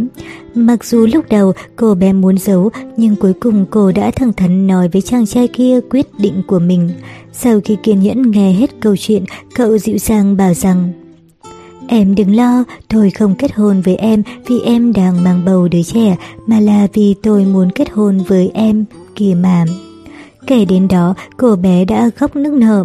Nếu như em không trải nghiệm hố sâu đau khổ ấy thì cho dù kết hôn rồi đi chăng nữa, có lẽ cả đời này em cũng sẽ trôi qua mà không biết được tấm lòng chân thành và tình yêu sâu đậm của cậu ấy.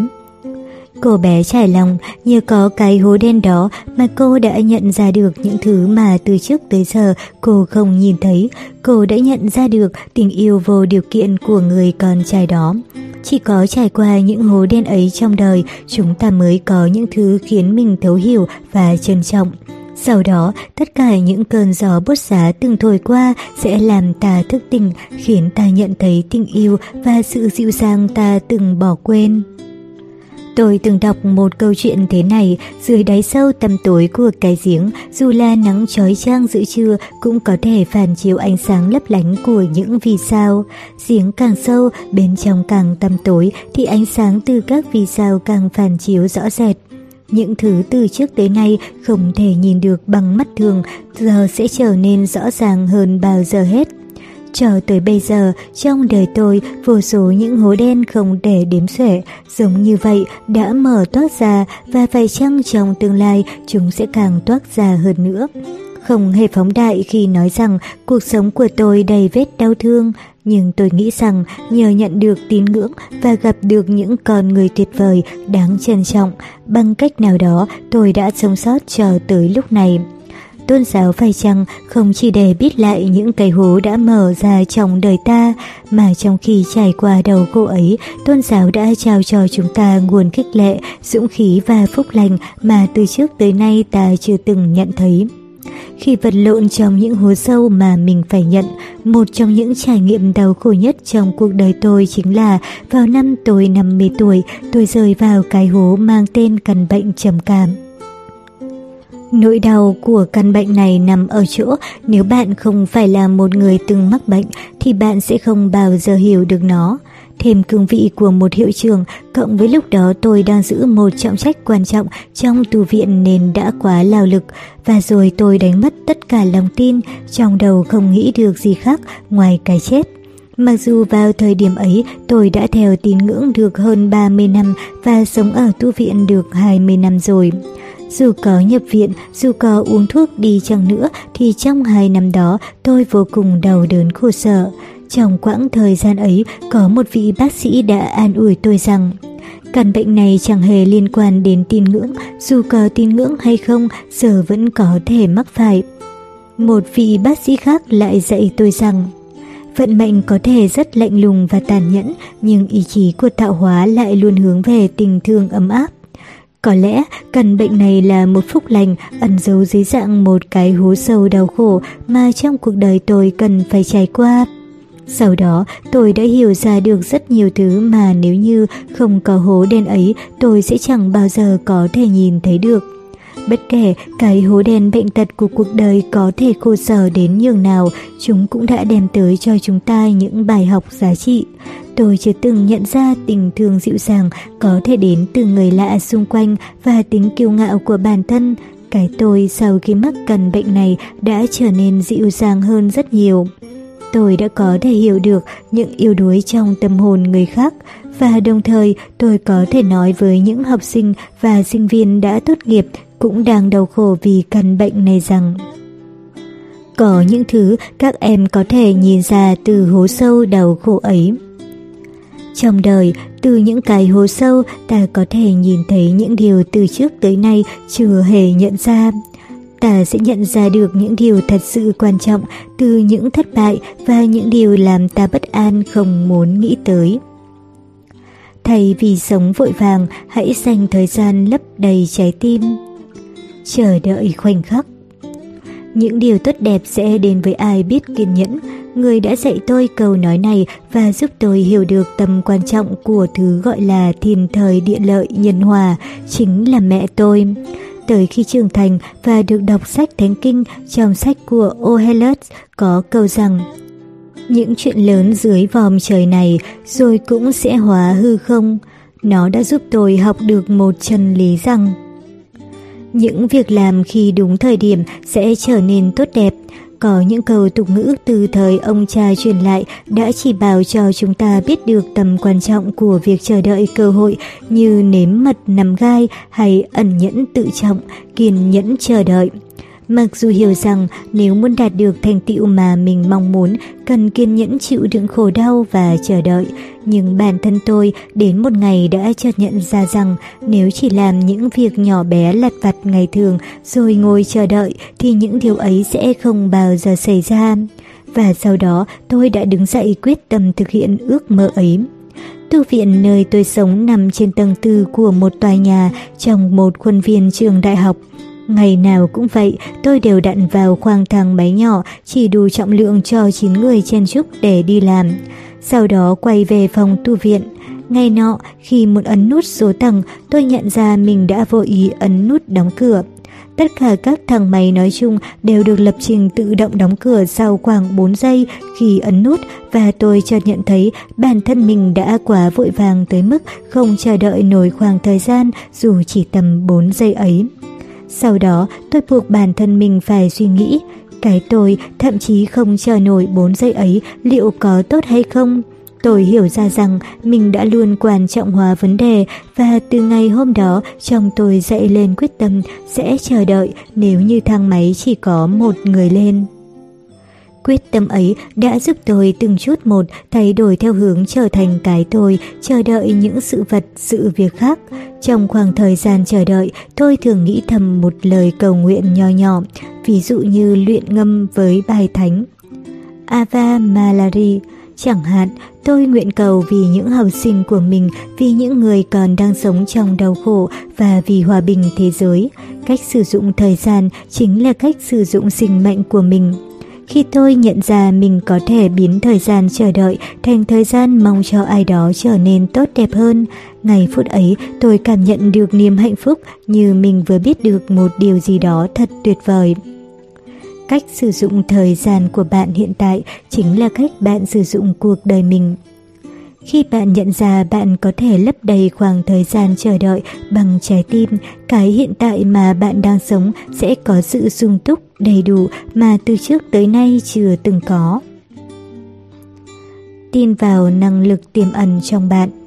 Khả năng trong khoảng thời gian ở Mỹ, tôi từng tham gia một lớp học về tư vấn và tình cờ thay có cơ hội được gặp mặt trực tiếp với tiến sĩ Carol Red, người đã vô tình phát minh ra chuyên ngành tư vấn tâm lý.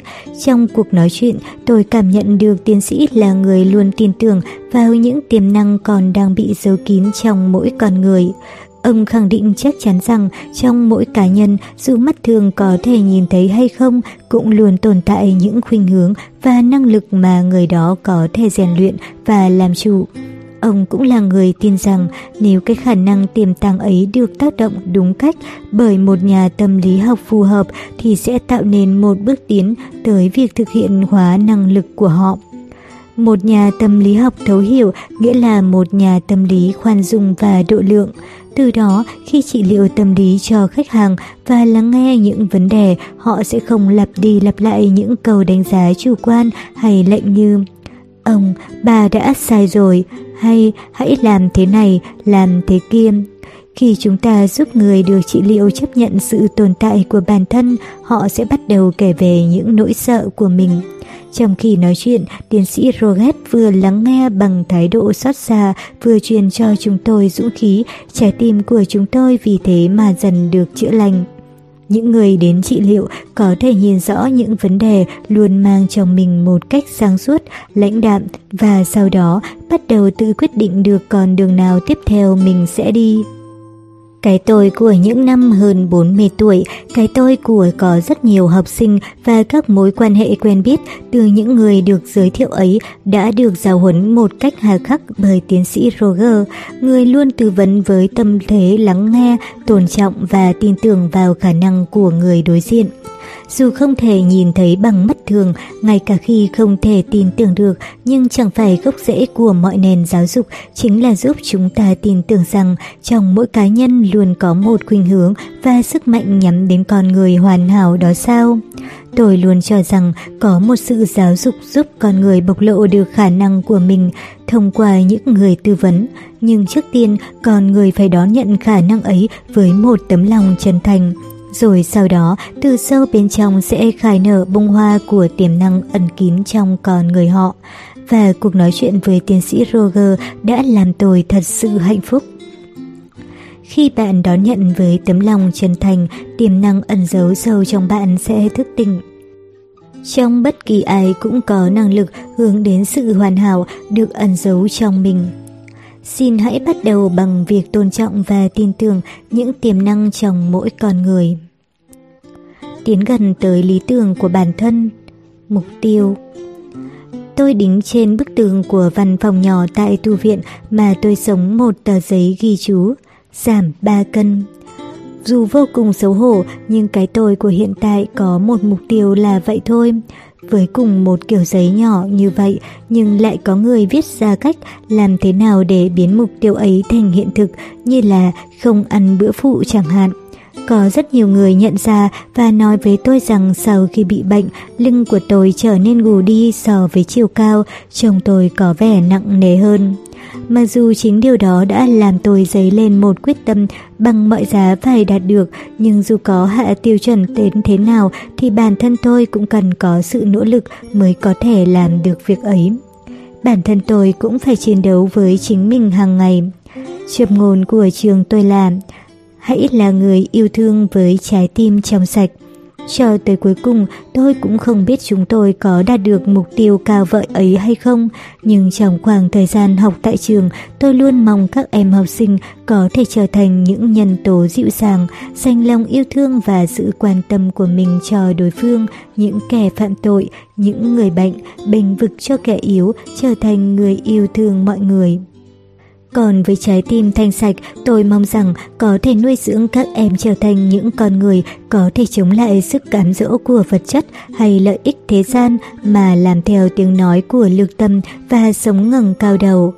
Còn đường đắc đạo đó đã được gói gọn trong câu trầm ngôn ấy. Thực ra, việc đặt ra mục tiêu rất đơn giản, nhưng con đường dẫn đến thành công luôn gian chuẩn chắc trở, chắc chắn sẽ có lúc bạn thất bại ngã nhào.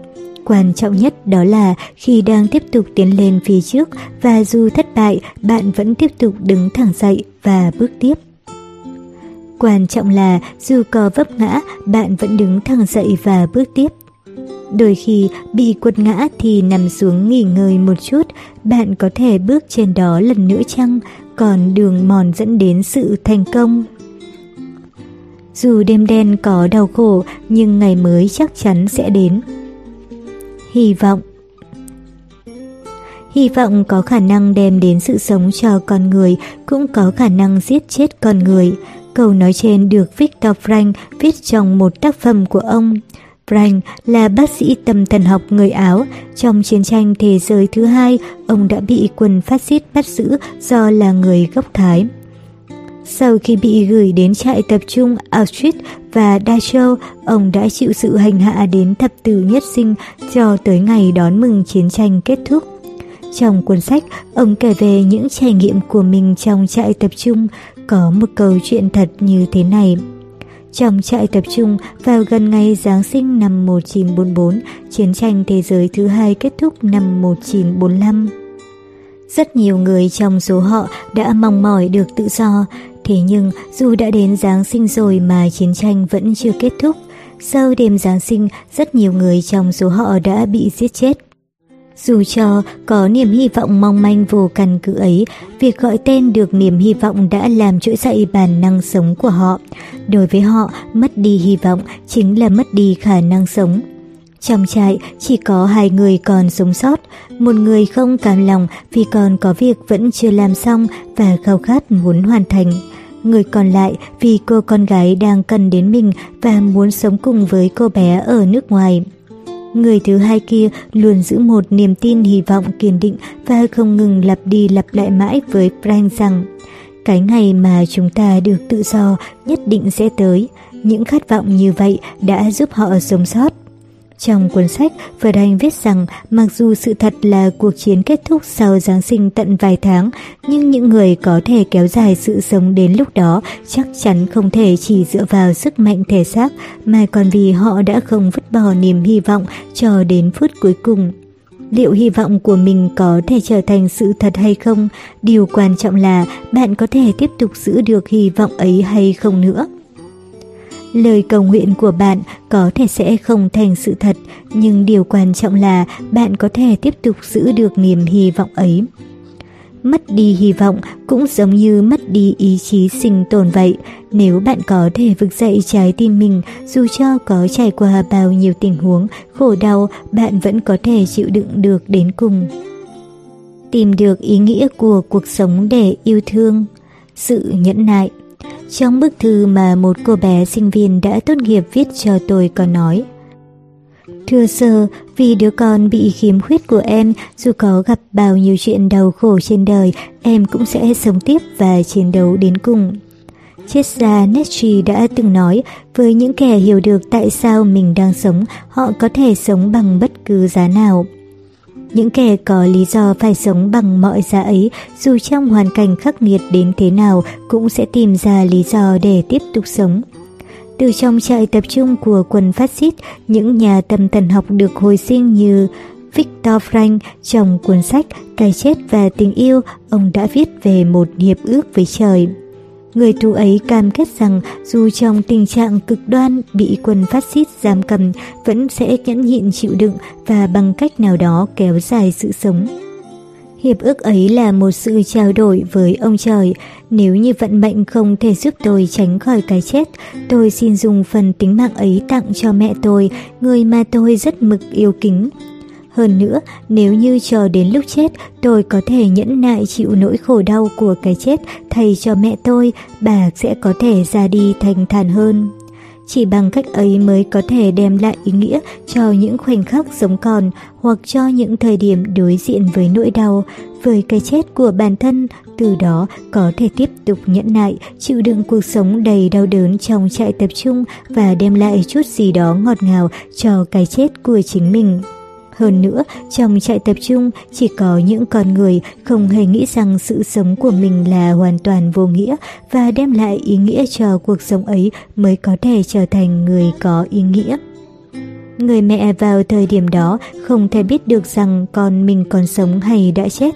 Tuy nhiên, sứ mệnh và niềm hạnh phúc của sự hy sinh dành cho những người thân yêu ập tới người tù nhân đã tác động đến tinh thần của anh tới mức ngăn anh khỏi suy nghĩ chạy về phía vòng dây thép điện giật. Nói cách khác, đã ngăn người đó kết liễu mạng sống của chính mình. Kiên nhẫn chính là khả năng giữ được ý nghĩa to lớn của bản thân hơn cả những phút chết chóc ấy.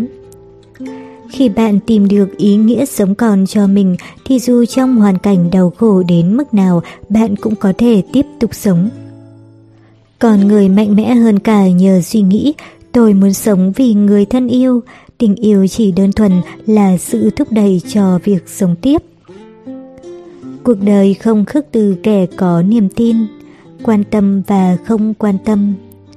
Tôi không nhớ rõ đó là khoảng thời gian nào và ai là người đã trao vào tay tôi bài thơ Lời nguyện cầu của người lính Nga đã hy sinh. Đó là bài thơ về một binh sĩ người Nga vào thời điểm trước khi xuất trận và lao vào cuộc chiến khốc liệt. Lần đầu tiên ông ấy biết nguyện cầu. Xin hãy nghe lời nguyện của con, cho đến giờ con chưa từng biết đến sự hiện diện của người. Từ hồi còn nhỏ, con đã nghe ai đó nói rằng chắc Chúa cũng không có thật đâu và con đã tin điều đó. Bài thơ mở đầu với những câu như vậy, người đàn ông đó trong cái đêm xuất kích mà ông biết là tấm vé một đi không trở lại ấy đã ngẩng đầu lên ngắm những vì sao đang xoay vần trên cao. Và ngay khoảnh khắc đó, ông đã nhận ra được sự vô tâm của mình với sự tồn tại của tạo hóa và sự tàn nhẫn của con người. Ngay khi nghe tiếng còi tín hiệu xuất kích, ông tiếp tục. Con không còn gì muốn nói nữa, chỉ cần Chúa có thể hiểu lòng con là con đã hạnh phúc lắm rồi. Nhưng người sáng suốt cũng nhìn thấy rõ trong cuộc chiến khốc liệt này, tối nay có thể con sẽ lên gõ cửa thiên đường tìm người. Liệu rằng người có cho phép một kẻ như con vào vườn địa đàng hay không? Lời thơ tiếp tục, đôi mắt con giờ đã thấu suốt, vĩnh biệt người, con không thể đi tiếp được nữa. Có lẽ sống có nghĩa là không thể quay về, có phải kỳ lạ quá không? Còn bây giờ không còn sợ hãi cái chết nữa. Một người chiến sĩ từ trước tới nay không hề quan tâm tới sự tồn tại của Chúa. Ngay trước cửa tử khi được ngắm nhìn bầu trời đầy sao, ông đã nhận thức được sự tồn tại ấy và kể nên một câu chuyện tuyệt đẹp bằng lời thơ. Có lẽ người tác giả ấy không biết được rằng khi đọc kỹ bài thơ này, trái tim tôi đã bị tác động mạnh. Nhờ nhận thức được về Chúa, người chiến sĩ đã nhận được sự bình an trong trái tim.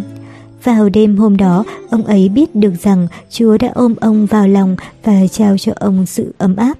Đó là vì Chúa đôi khi ghé thăm chính những người không có lòng tin và trao cho họ sự quan tâm rung động mãnh liệt để đến gần hơn với tình yêu của người. Chúa đến gần với những người không có lòng tin và trao cho họ sự quan tâm, rung động mãnh liệt để đến gần hơn với tình yêu. Khi bạn nhận thức sự tồn tại của Chúa, dù là ai cũng sẽ được tha thứ những gì anh ta đã trải qua với một trái tim bình thản.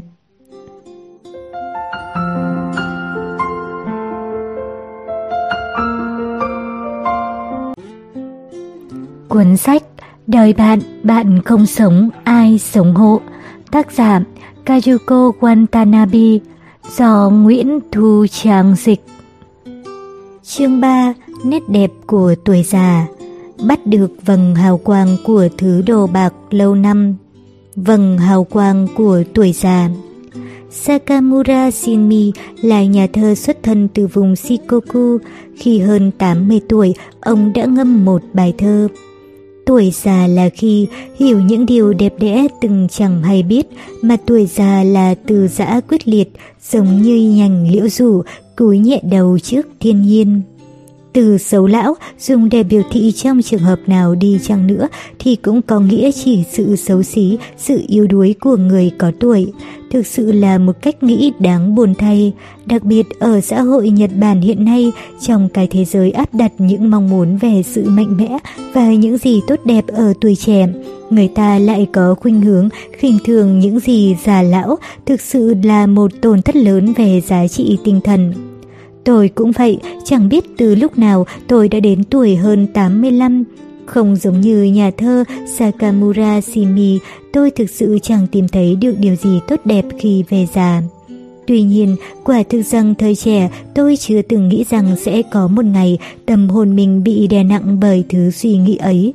Trong cái ngày định mệnh năm ấy, thứ cảm xúc dù chỉ sống thêm được một ngày hôm nay thôi cũng đã biết ơn vô cùng, đã ngấm sâu cưa bút cơ thể tôi. Cho dù tới phút chót những thứ tôi có thể làm thì đã không làm. Và tuy nói rằng mình ghét bản ngã yếu đuối của mình, nhưng sự khiêm nhường cúi đầu trước kẻ khác tự lúc nào đã ăn sâu vào máu thịt. Tuy trong lòng luôn sôi sục những cảm xúc tiếc nuối và hạ mình như vậy, nhưng có thể điều đó sẽ là vầng hào quang của tôi. Khi bạn còn nắm trong tay tuổi trẻ thì bạn sẽ không biết trân trọng sức sống lấp lánh chảy trong huyết quản. Nhưng cuộc sống kéo dài mang những chất trồng tích lên vai bạn, điều đó như vết oxy hóa trên món đồ đặc vậy. Nếu bạn mất đi cái này, bạn sẽ lại có một thứ khác. Khi còn trẻ, bạn không đủ năng lực để làm những gì mình mong muốn. Nếu như không có sự đau đớn ấy, bạn sẽ không tạo ra được những tiến bộ mới cho bản thân. Hôm nay, tuổi trẻ của bạn sẽ không quay trở lại. Chính vì thế, hãy cùng sống cái ngày mà chúng ta gọi là hôm nay ấy như ngày đẹp nhất, tỏa sáng nhất trong những ngày tuổi trẻ. Đây chính là một trong những thách thức được trao cho người già. Hãy sống mỗi ngày với tâm niệm, đây là ngày trẻ trung nhất cuộc đời tôi. Già đi không phải là một chuyện đáng buồn. Hãy thử thách mình với điều gì đó mới mẻ mỗi ngày và luôn sống với thái độ tỏa sáng. Những điều mà chỉ khi có tuổi bạn mới học được. Tuổi tác là tài sản của tôi. Tôi nghĩ không ai muốn nhìn bản thân mình mỗi năm lại già đi, nhưng chính thời gian đó tôi đã gặp được một câu nói thế này. Đừng tước đi tuổi tác vì đó chính là tài sản của tôi. Sau khi biết đến câu nói đó, trong trái tim tôi bám rễ nảy mầm một ý nghĩ rằng tôi muốn thêm những năm tuổi như tích lũy thêm tài sản. Hơn nữa, tôi phải sống là chính mình để thời gian trôi qua có ý nghĩa. Tôi bắt bản thân mình phải trưởng thành, nói cách khác tôi buộc phải nhận ra và thay đổi. Dù cho cơ thể đã ngừng lớn lên nhưng sự trưởng thành về mặt tinh thần không hề có điểm dừng và đó là điều ta nên làm. Có thể nói, trong trường hợp này, việc phát triển sẽ có ý nghĩa tốt hơn nếu không chỉ dài ra về mặt thể xác mà còn chín mùi về độ trưởng thành cắt bỏ đi những cành lá rườm rà không cần thiết, cơ thể trở nên thành thời nhẹ bẫng, hãy vứt bỏ hết tất cả chấp niệm cũng như lưu luyến, lắng tai nghe những lời nói từ người khác một cách khiêm tốn, đó chính là bước quan trọng để tiến tới sự chín muồi trong tâm hồn. Một trong những điều tôi học được khi đã có tuổi đó là trên thế giới này chẳng có chuyện gì xảy ra theo đúng như chúng ta mong muốn. Mỗi con người là một cá thể khác nhau, quan trọng là chúng ta phải biết bỏ qua sự khác biệt mà cùng nhau sống, tha thứ và hợp tác. Hơn nữa, trong tất cả những điều ấy, ta phải nhận ra được tình yêu trong công việc đang làm. Và nếu như bạn có thể sống mỗi ngày mà không quên cảm tạ, cầu nguyện và hạnh phúc, bạn sẽ trưởng thành. Không bị hoang mang, mỗi một tuổi thêm vào là trở thành tài sản quý báu mà bạn tích lũy được. Dù là sự trưởng thành hay sự chín chắn thì cũng đều bắt nguồn từ nỗi đau, bởi bạn phải chiến đấu với chính mình và tìm kiếm một dấu chấm hết cho bản ngã của mình. Hạt lúa mì nào cũng như nhau, nhưng chỉ khi nó chín, buông mình rời vào mặt đất thì mới có thể hình thành những sinh mệnh mới. Và cũng chính vì vậy mà bản thân nó mới có thể tiếp tục tồn tại trong những sinh mệnh mới ấy. Khi sinh mệnh kết thúc thì di sản chúng ta để lại cho cuộc đời, không phải là thứ chúng ta thu gom cho mình, mà là những gì ta đã cho đi. Tôi luôn nghĩ rằng bản thân mình đang trải qua những ngày còn lại của cuộc đời để có thể truyền lại điều gì đó cho những người sau. Khi kết thúc sinh mệnh thì di sản chúng ta để lại cho cuộc đời, không phải là thứ chúng ta thu gom được, mà là những gì ta đã cho đi. Con người dù ở độ tuổi nào cũng đều có thể đạt được độ chín muồi về tinh thần. Sự khiêm tốn chính là minh chứng của việc trưởng thành. cảm tạ những phúc lành trước giờ đã đến với tôi. Suy ngẫm về dòng thác cuộc đời. Theo từ điển Kozen, từ lại có rất nhiều nghĩa, ví dụ như chồng từ thiền lại có nghĩa là còn lạch thông đến mức có thể đi bộ để vượt qua. Tảo lại có nghĩa là còn lạch có dòng chảy xiết. Trong thời điểm cuối năm, thật thú vị khi nghĩ tới hình ảnh buổi giao thời, một dấu mốc của sự truyền giao từ năm này qua năm khác. Khi nói đến cuối năm, một trong những hình ảnh khiến tôi liền tưởng tới chính là tiếng chuông của đêm giao thừa. Nó gợi cho tôi về dấu mốc của năm cũ đã qua đi, năm mới đã tới. Hơn nữa, cho tới thời điểm ấy có rất nhiều thứ tôi chưa thể hoàn thành được. Trong 12 tháng gọi nhau là thầy trò ấy, lúc nào cũng bận rộn chạy quanh những vị sư phụ điềm tĩnh và biểu hiện vô cùng bận rộn.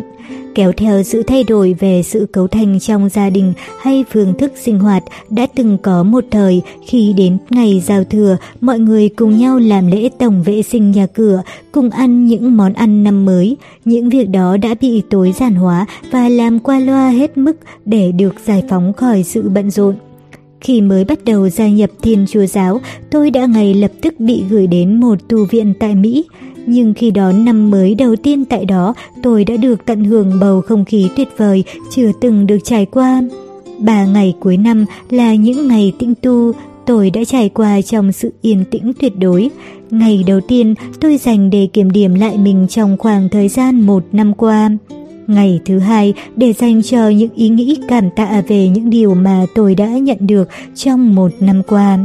Và sau đó, ngày thứ ba là để dành cho những quyết định trải nghiệm của năm tiếp theo sẽ như thế nào.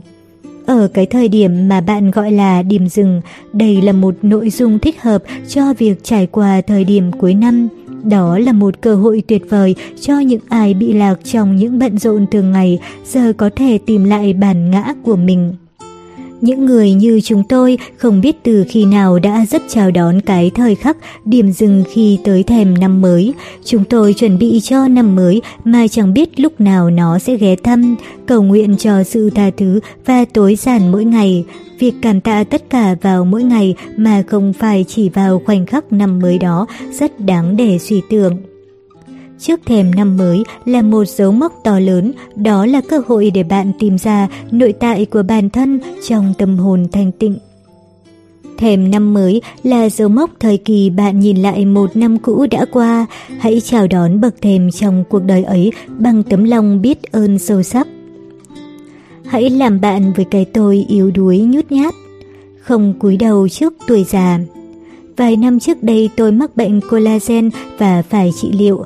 Tác dụng phụ của loại thuốc chữa trị bệnh ấy khiến tôi mắc chứng loãng xương, đốt sống ngực số 8 và số 9 bị tàn phá. Cuối cùng thì đốt xương thứ 11 cũng mất nốt. Đây chính là loại bệnh khiến bạn không thể ngồi dậy khỏi giường được. Rồi cũng tới lúc tôi gần như có thể bước đi. Tuy nhiên, chiều cao của tôi so với trước đây đã thấp hơn 14cm. Cho dù có già thêm bao nhiêu tuổi đi chăng nữa, nhưng nỗi đau thực sự đó là khi cơ thể không còn nghe theo sự kiểm soát của chính mình. Vì không thể cầm được vật nặng nên không còn cách nào khác, những người xung quanh phải mang giúp tôi. Những việc từ trước đến nay có thể tự làm thì giờ đã trở nên bất khả thi. Tôi thật sự không biết nên làm thế nào để đối diện với sự yếu ớt vô dụng này. Khi còn trẻ, con người có rất nhiều thứ, ngoài việc có được sức khỏe thân thể là điều đương nhiên, kể cả khí lực và vẻ đẹp ngoại hình cũng lấp lánh tỏa sáng. Chỉ cần có thứ sức mạnh dùng chuyện ấy thì dù là có chuyện khổ não lớn bé thế nào cũng có thể biến đi trong chớp mắt.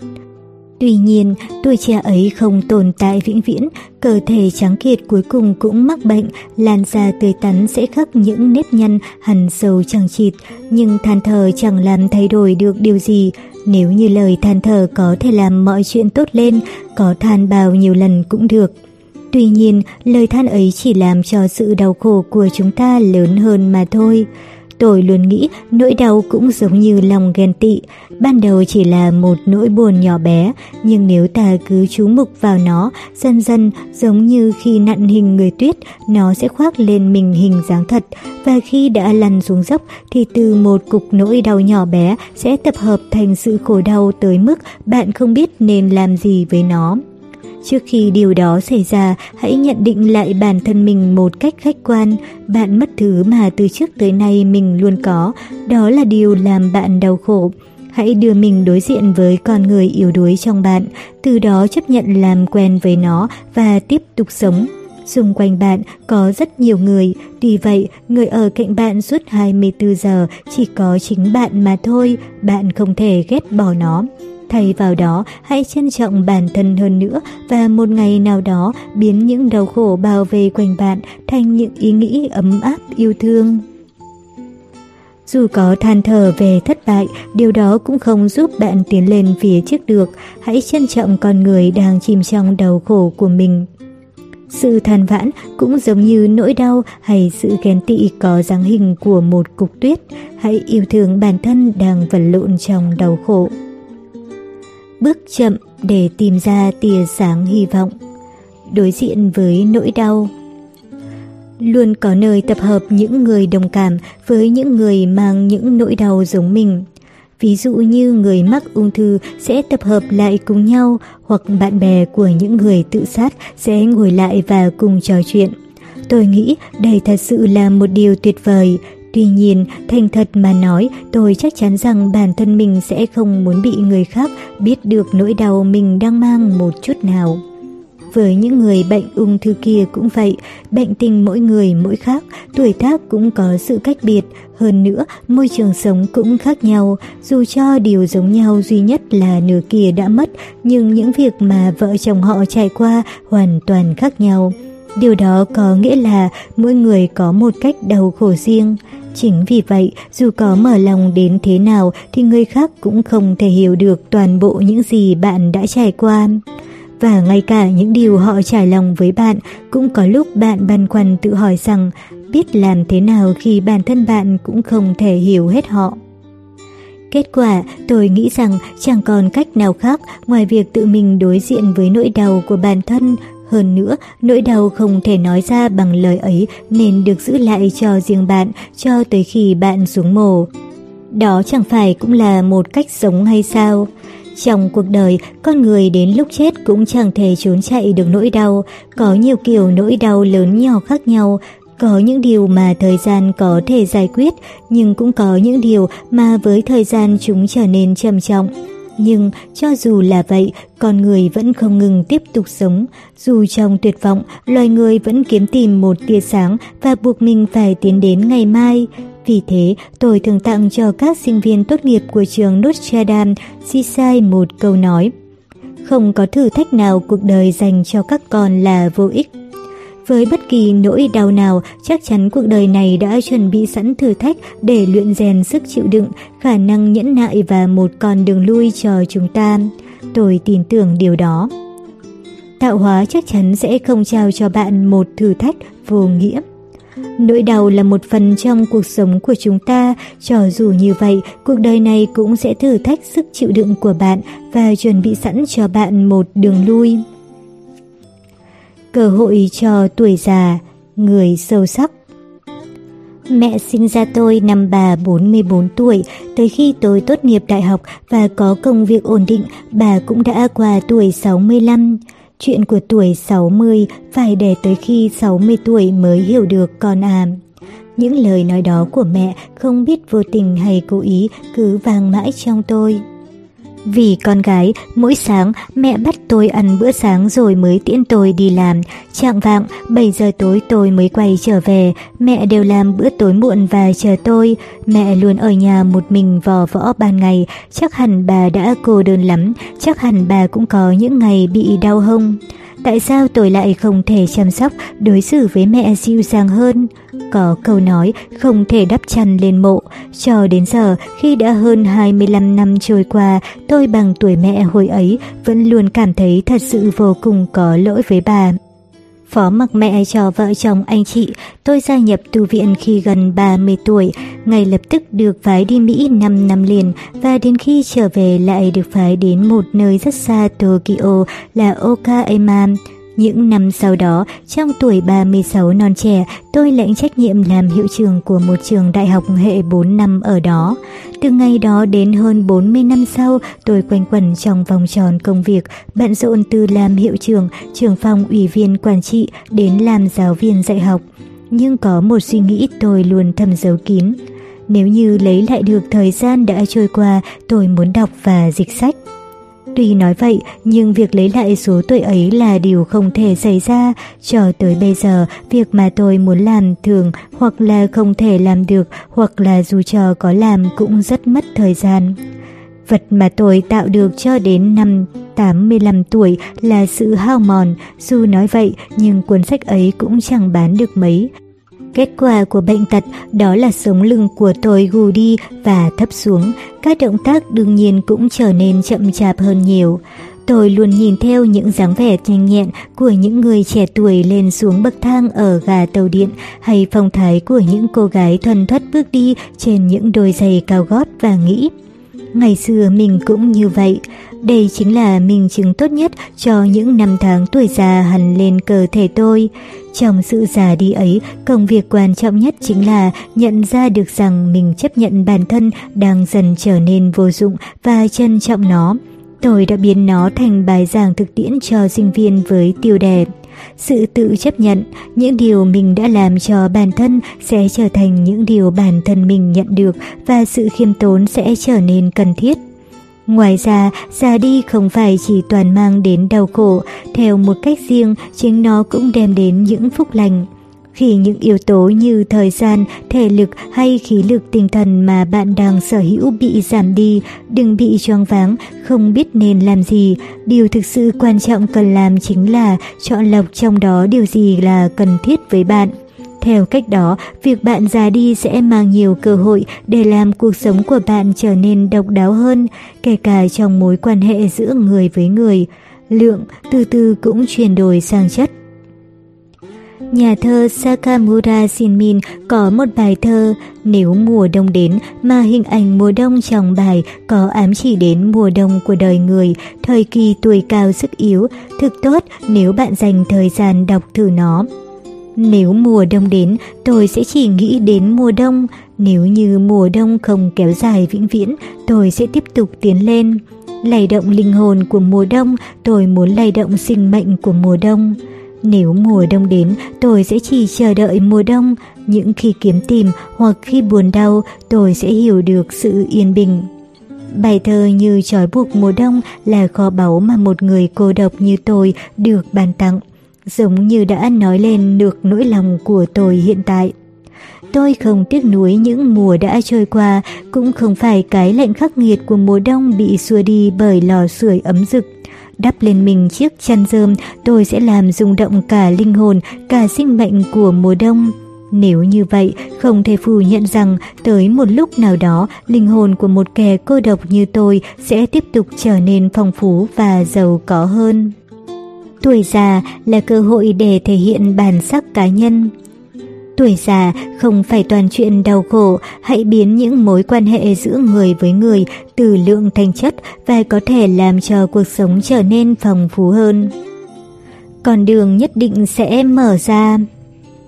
Lầm lạc Xoay sở mãi, cuối cùng cũng sinh rồi, khuôn mặt sáng bừng của cô sinh viên đã tốt nghiệp khi ôm đứa bé con đỏ hòn và thông báo tin vui chính là khuôn mặt chỉ nhìn thấy được ở những người đã từng trải qua nhiều thăng trầm đau khổ.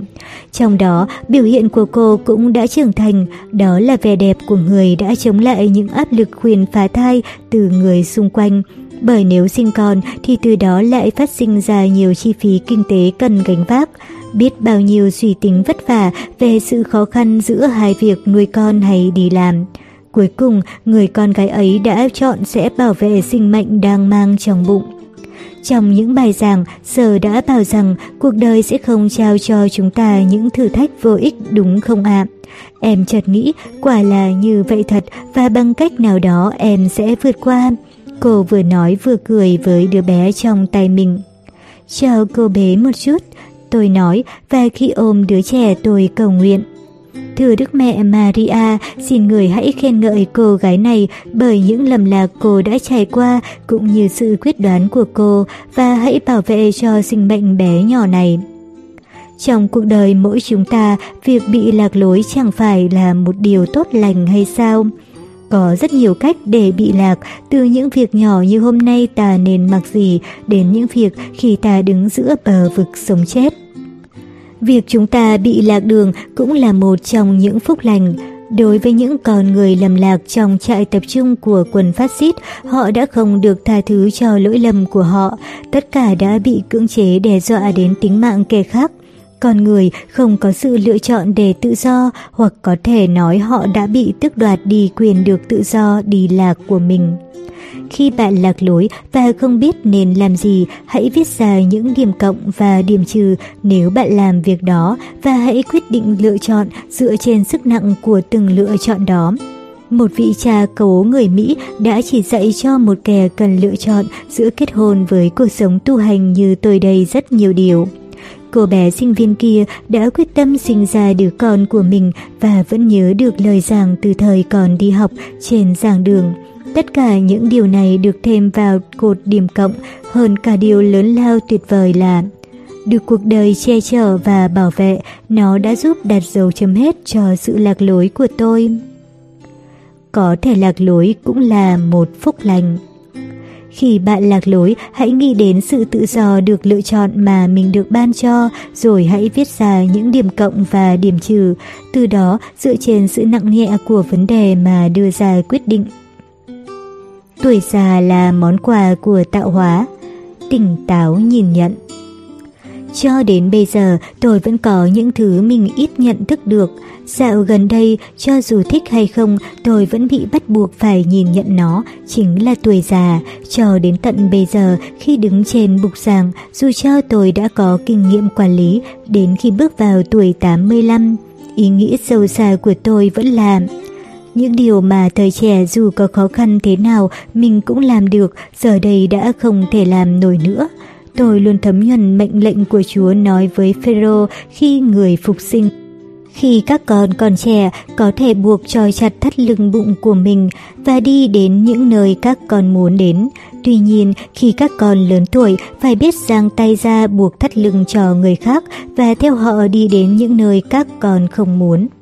Quả thật là như vậy, khi bạn thấy quá khó khăn để buộc dây giày của mình ở bờ sông, bạn sẽ nhận thấy mình đang tìm kiếm một cái thang máy hay thang cuốn trước bậc thềm thang đi bộ. Dù gì đi chăng nữa, chẳng thể nào làm hài lòng được tham vọng của một con người. Khi còn trẻ, chỉ cần có thời gian là nghĩ muốn làm hết thứ này tới thứ kia. Dù thế, nhưng kể cả khi có thời gian rồi, bạn chợt nhận ra mình chưa kịp lo những việc mình quan tâm thì tuổi già đã đánh úp tới. Những bộ phận đã qua hơn 85 năm sử dụng thường xuyên đương nhiên sập sệ mất mấy phần. Dù trong đầu tôi hiểu được điều đó, nhưng để chấp nhận con người yếu đuối của mình thực chẳng phải là một điều dễ dàng người từng đảm nhận chức hiệu trưởng của trường đại học Sophia, cha cố Harvard, đã từng viết trong bài thơ Kỹ thuật tối thượng cảm nhận của ông về tuổi già như thế này. Thay vì làm việc cho người, hãy khiêm tốn mà chăm sóc cho người để có thể về quê hương bình yên yêu dấu, xóa đi riêng xích, trói buộc chúng ta với thế giới này.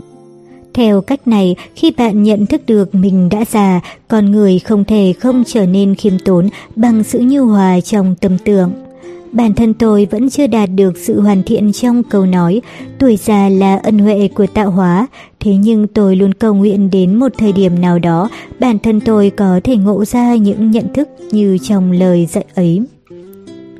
Khi bạn nhận thức được rằng mình đã già, con người sẽ có thể trở nên khiêm tốn bằng sự nhu hòa trong lòng mình. Đừng than thở vì mình đã già, hãy chấp nhận chuyện đó và thức tỉnh để bản thân mình hiểu rằng tuổi già là một ân huệ của tạo hóa.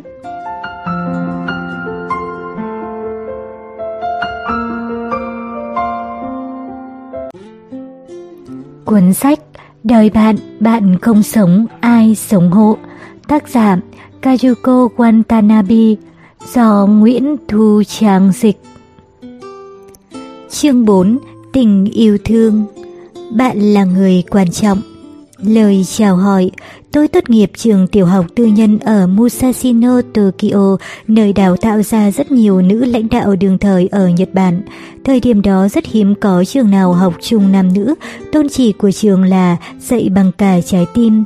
Mỗi sáng, tất cả chúng tôi đứng trước giảng đường và cùng đồng thanh hát vang bài ca nhiệt huyết, cùng với tiếng chuông ngân vàng, thời khắc như ngừng động lại, chúng tôi chắp tay hành lễ, trái tim bình yên tĩnh lặng bước vào cửa phòng lớp học. Điều đầu tiên giáo viên chủ nhiệm nói với chúng tôi khi bước vào lớp đó là khi bước qua cổng trường, các bạn trai hãy bỏ mũ xuống và chào bác bảo vệ với thái độ giống như với giáo viên của mình. Trong suốt 6 năm trời, chúng tôi liên tục lặp đi lặp lại việc này tới mức nó đã trở thành một thói quen. Một trong những điều mà trường đào tạo lãnh đạo chú ý dạy bạn đó là làm thế nào để bước ra ngoài xã hội. Ống dẫn nước trong lòng đất đưa nước từ nơi sâu hút lên những tòa nhà chọc trời, những thứ quan trọng không hiện trên bề mặt. Aiza Missio Hiện giờ, tại nơi làm việc, tôi vẫn giữ thói quen chào hỏi mọi người, nhất là với những người ít nổi bật vẫn đang cặm cụi làm việc thầm lặng. Có lẽ thói quen đó đã thấm sâu vào tôi từ khi còn là sinh viên tiểu học, tôi vẫn thường nói với sinh viên của mình. Những người nhân viên đang dọn dẹp lau chùi hay nhổ cỏ cho chúng ta được sạch sẽ mới là những người chúng ta nên chào hỏi nhất đấy. Những người đó đã được trả lương, hơn thế nữa, có khi chúng ta chào mà chắc gì đã nhận lại được cầu cảm ơn. Một người giáo viên trẻ tuổi cũng không nghĩ rằng việc đó là cần thiết. Đây thực sự là một cách suy nghĩ sai lầm. Lời chào chẳng hề liên quan đến bản thân cũng như địa vị của chúng ta. Ngoài ra, đối với những người ngày ngày nhận được ít lời chào hỏi thì một lời chào là phương pháp tốt nhất để truyền đạt tới người đó rằng bạn là người quan trọng đối với tôi. Và đối với cả hai bên, họ đều ý thức được nhờ có đối phương mà mình có thể tiếp tục sống và đó là cơ hội không gì thay thế được. Lời chào là phương pháp hữu hiệu nhất để truyền tải cảm xúc bạn là người quan trọng. Đừng bao giờ quên chào hỏi những người ít nổi bật đang âm thầm cặm cụi làm việc, vì mỗi chúng ta đều dựa vào nhau để sinh tồn. 9 năm yêu thương cha dành cho đủ cả một đời.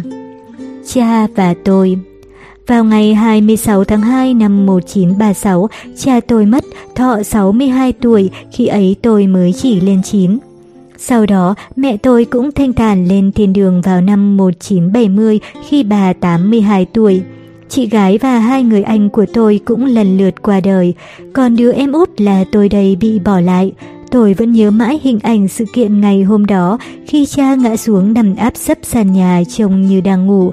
Hơn 70 năm đã trôi qua, cho đến tận bây giờ, quang cảnh ngày tuyết chất thành đống cao hai bên hiên nhà, tiếng thét phẫn nộ của từng đám lính kéo tới trên những chiếc xe tải, tiếng súng và khoảnh khắc hấp hối của cha luôn thiêu đốt trong mắt và màng nhĩ tôi đến bỏng rát. Tôi sinh ra khi cha tôi đang là trung tướng quân đội, sư đoàn trưởng sư đoàn số 7 Asihikawa. Đối với đứa trẻ chưa đầy 9 tuổi thì ký ức về cha hầu như chẳng có mấy. Tuy nhiên, đối với đứa em bị sinh non là tôi đây, hai người anh trai luôn nói Chúng ta cũng chẳng thể sống cùng với cô bé gái này lâu được và chiều tôi hết mức. Đối với họ, tôi luôn rất ngộ nghịch. Mỗi khi cha làm xong quần vụ trở về nhà, tôi sẽ có đặc quyền được đứng ở thềm cửa chờ và nhảy vào lòng cha.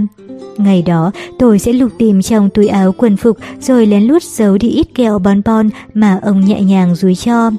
Sau khi cha thay bộ đồ truyền thống mặc ở nhà, tôi sẽ trèo lên ngồi trên đầu gối ông, đọc bi bô những hán tự khổng giáo đã học ở trường tiểu học, và cha bằng giọng dịu dàng sẽ giải thích cho tôi ý nghĩa của từng con chữ ấy. Tôi vẫn nhớ, đối với cha, việc đọc quan trọng hơn bất cứ thứ gì. Chính vì thế, tôi luôn tự hỏi ông có cảm thấy khoảng thời gian đó vui vẻ hay chăng? Cha là một người ít nói, ngày nọ, trong bữa ăn, người cha vốn kiệm lời đã bảo chúng tôi. Mẹ con cũng ghét những món ăn ngon kia đấy. Lời đó của cha cả đời này tôi cũng không thể quên. Để bữa ăn của những đứa con được ăn đầy đủ hơn, mẹ đã lặng lẽ nhường phần ngon cho chúng tôi. Cha đã giúp chúng tôi chú ý đến điều đó. Tôi vẫn nhớ vì con cái mẹ tôi đã tận tụy đến như vậy nhưng đôi khi chúng tôi vẫn mặc cả lòng tốt của bà. Cha cũng là người nỗ lực, cha không được phép đến trường cho tới khi đến buổi học năm thứ tư tiểu học. Ông đã một mình hoàn thành giáo trình cấp 2 và đỗ vào trường sĩ quan quân đội với thành tích xuất sắc. Hơn nữa, tôi nghe nói khi còn trong trường sĩ quan, ông đã được vua trao tặng thanh gươm danh dự và tốt nghiệp. Tuy vậy, ông không hề tự mãn, tất cả những điều trên cho tới sau khi cha tôi mất đều là được nghe kể từ mẹ tôi. Bởi luôn phải đóng quân và sinh hoạt ở nước ngoài, cha có biệt tài về ngôn ngữ. Sau Thế chiến thứ nhất, ông phải đóng quân ở Đức, Phần Lan và một số nước khác. Khi đã trải qua và thấu hiểu nhiều chuyện, ông nói, dù thắng hay thua thì chiến tranh cũng khiến một đất nước kiệt quệ, kéo theo đó quân đội dù thiện chiến nhưng cũng không được phép tạo ra chiến tranh. Chúng ta đều là một lũ ngốc, ông tâm sự với mẹ tôi. Chiến tranh chỉ là cái phanh cho những kẻ đang chạy hết tốc lực và chính bởi bàn tay của những kẻ đó, một lúc nào đó chúng ta sẽ nhận ra mình đang bị đem đi chôn. Bởi những bằng chứng ấy, vào một buổi sớm ngày 26 tháng 2, giữa lúc tiếng súng gần lên, cha tôi đã lãnh chọn viên đạn súng lục khi ông đang đứng cạnh tủ tường, ngay lúc ông chuẩn bị ứng chiến. Trong lúc hấp hối, việc mà cha tôi đã làm cho tôi, trong lúc phiền đạn ấy xuyên tới, đó là đã đến bên đứa con gái còn đang say ngủ và giấu tôi vào bóng chiếc bàn thấp dựng cạnh tường. Người cha nâng niu đứa con gái nhưng ấy đã hy sinh ngay trước mắt con mình chỉ cách một khoảng một mét trong khi vẫn đang dõi theo bảo vệ con gái. Sự kiện cuộc đảo chính năm Chiêu Hòa vào buổi sáng ngày 26 tháng 2 đã diễn ra như vậy. Việc sư đoàn trưởng tuổi này có con không là lạ, mà lạ là việc ông ta sinh con. Những lời này mẹ chôn sâu dưới đáy lòng khi bà biết đang mang bầu tôi, mãi sau này khi tôi đã trưởng thành mới được chị gái kể lại.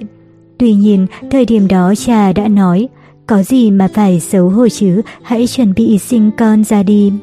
Chính nhờ câu nói ấy mà tôi mới được ra đời. Mặc dù nói vậy, nhưng đôi lúc tôi có suy nghĩ rằng người cha anh Dũng có thể đối phó với 30 kẻ địch bao vây chỉ dựa vào thanh Tanaka bên mình ấy chỉ vì không muốn rời thế gian một mình và cô độc nên mới cho phép mẹ sinh ra tôi.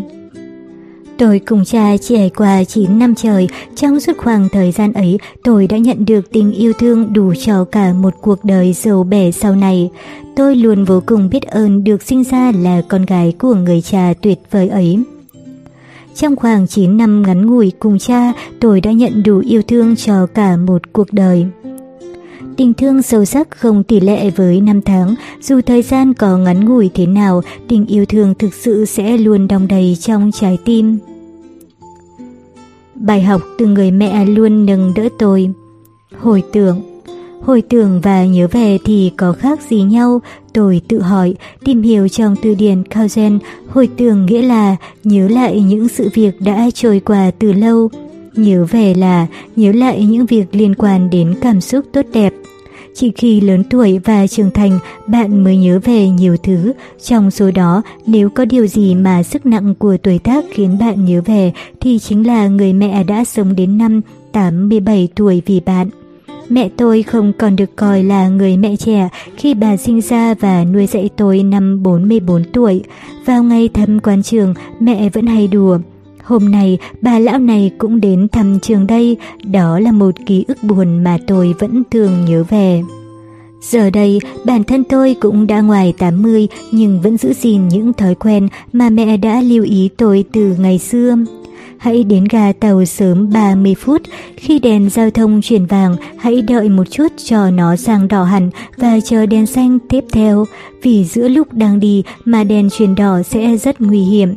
Trong sự ngạc nhiên của những người xung quanh và cũng đáng buồn cười thay, đối với tôi, việc nhớ về mẹ là một cơ hội để nuối tiếc. Đó là khi mẹ tôi luôn nói, lúc nào cũng có thể đột nhiên xảy ra điều gì đó mà mình không thể biết trước được, vậy nên lúc nào cũng phải chuẩn bị thật tốt. Câu nói ấy gói cả tình yêu thương của mẹ dành cho tôi. Mẹ mặc dù chưa tốt nghiệp cấp 3 nhưng con cái của bà luôn nhận được sự giáo dục tốt nhất. Bà luôn là một người mẹ khắt khe, không cho phép cãi lại dù chỉ một câu. cũng không cho phép sử dụng thứ gì quá xa xỉ. Vì vậy, tôi luôn nghĩ rằng đó là cách dạy dỗ tốt nhất của người mẹ tuyệt vời nhất thế giới này đã dành cho tôi. Một tỷ người có một tỷ bà mẹ, nhưng tôi có người mẹ tuyệt vời nhất trên đời. Akegara Suhaima vào tuổi 80 đã ngâm một khúc nhạc thơ sâu sắc thấm vào lòng người nghe đến vậy. Chúng ta không thể biết khi nào sẽ xảy ra chuyện gì, nên bao giờ cũng phải chuẩn bị trước cho tình huống sắp đến. Khi bản thân tôi trông chất gánh nặng tuổi tác, tôi mới thấm thía những bài học của mẹ. Chỉ khi tôi có trải nghiệm, tôi mới tìm được từ ngữ mà mình muốn truyền đạt. Để dành 2%, để có thể tha thứ. Tôi hiện nay vẫn luôn dạy sinh viên những bài giảng mang tính lý luận nhân cách. Trong mỗi con người luôn có phần người, nhân tính, tiếng Anh gọi là person. Giá trị của người person ấy là khi chúng ta tự mình phán đoán, từ phán đoán ấy mà lựa chọn, quyết định rồi tự chịu trách nhiệm cho mỗi quyết định của bản thân. Tôi muốn chia sẻ với các bạn một câu chuyện. Khi đi trên đường, tuy chẳng có một ai qua đường cả và bạn nhìn thấy người khác cũng lái xe vượt qua nên dù đèn đỏ bạn cũng vượt. Những kẻ như vậy dù mang danh là con người nhưng lại không hề có tính người. Giới hạn của phần người giữa bạn và đối phương hoàn toàn khác nhau và chính sự khác biệt đó là điều rất tuyệt vời. Có một điều đương nhiên là bạn và đối phương không hề có cùng suy nghĩ. Tôi đã đọc ở đâu đó câu nói của ngài Musanoko Sanasu, bạn là bạn và tôi là tôi, thế nhưng chúng ta vẫn có thể trở nên thân thiết. Hiểu được những cảm xúc ấy rất quan trọng, khi đã tạo ra được một nhân cách cho bản thân, bạn sẽ có thể bắt đầu mối quan hệ tình cảm thật lòng với một người khác. Mọi người đều nghĩ tôi lo việc tôi, còn bạn lo việc bạn. Tôi kính trọng con người khác biệt của bạn và bạn cũng tôn trọng sự riêng biệt của tôi. Hơn nữa, trong khoảng thời gian đó, tình cảm yêu mến sẽ được nuôi dưỡng, đó là bản sắc của mỗi người. Ngay cả trong việc thất tình, nỗi buồn và sự đau lòng của bạn khi bị thất tình cũng khác với nỗi buồn và sự đau lòng của người bạn trong trường hợp tương tự. Nếu so sánh với những người chưa trải qua thất tình, ở một mức độ nào đó họ có thể hiểu được sự việc, thế nhưng họ thẳng thừng vì tôi cũng có kinh nghiệm rồi nên có thể hiểu được thì đó chẳng phải là dấu hiệu của sự tự mãn hay sao? Tôi nghe một sinh viên hỏi liệu con có thể làm điều gì tốt đẹp hay bắt chuyện với người bạn thân vừa mất người bố kính yêu của cô ấy. Nếu là giờ hẳn người có thể cho con một lời giải đáp. Câu trả lời của tôi là Cô nghĩ chỉ cần con ở bên và nắm tay bạn thật chặt đã là một điều tuyệt vời cho bạn ấy rồi. Vì cảm xúc lo lắng và quan tâm của con dành cho bạn là thật lòng, con chỉ cần nắm tay và ở bên bạn là đủ rồi.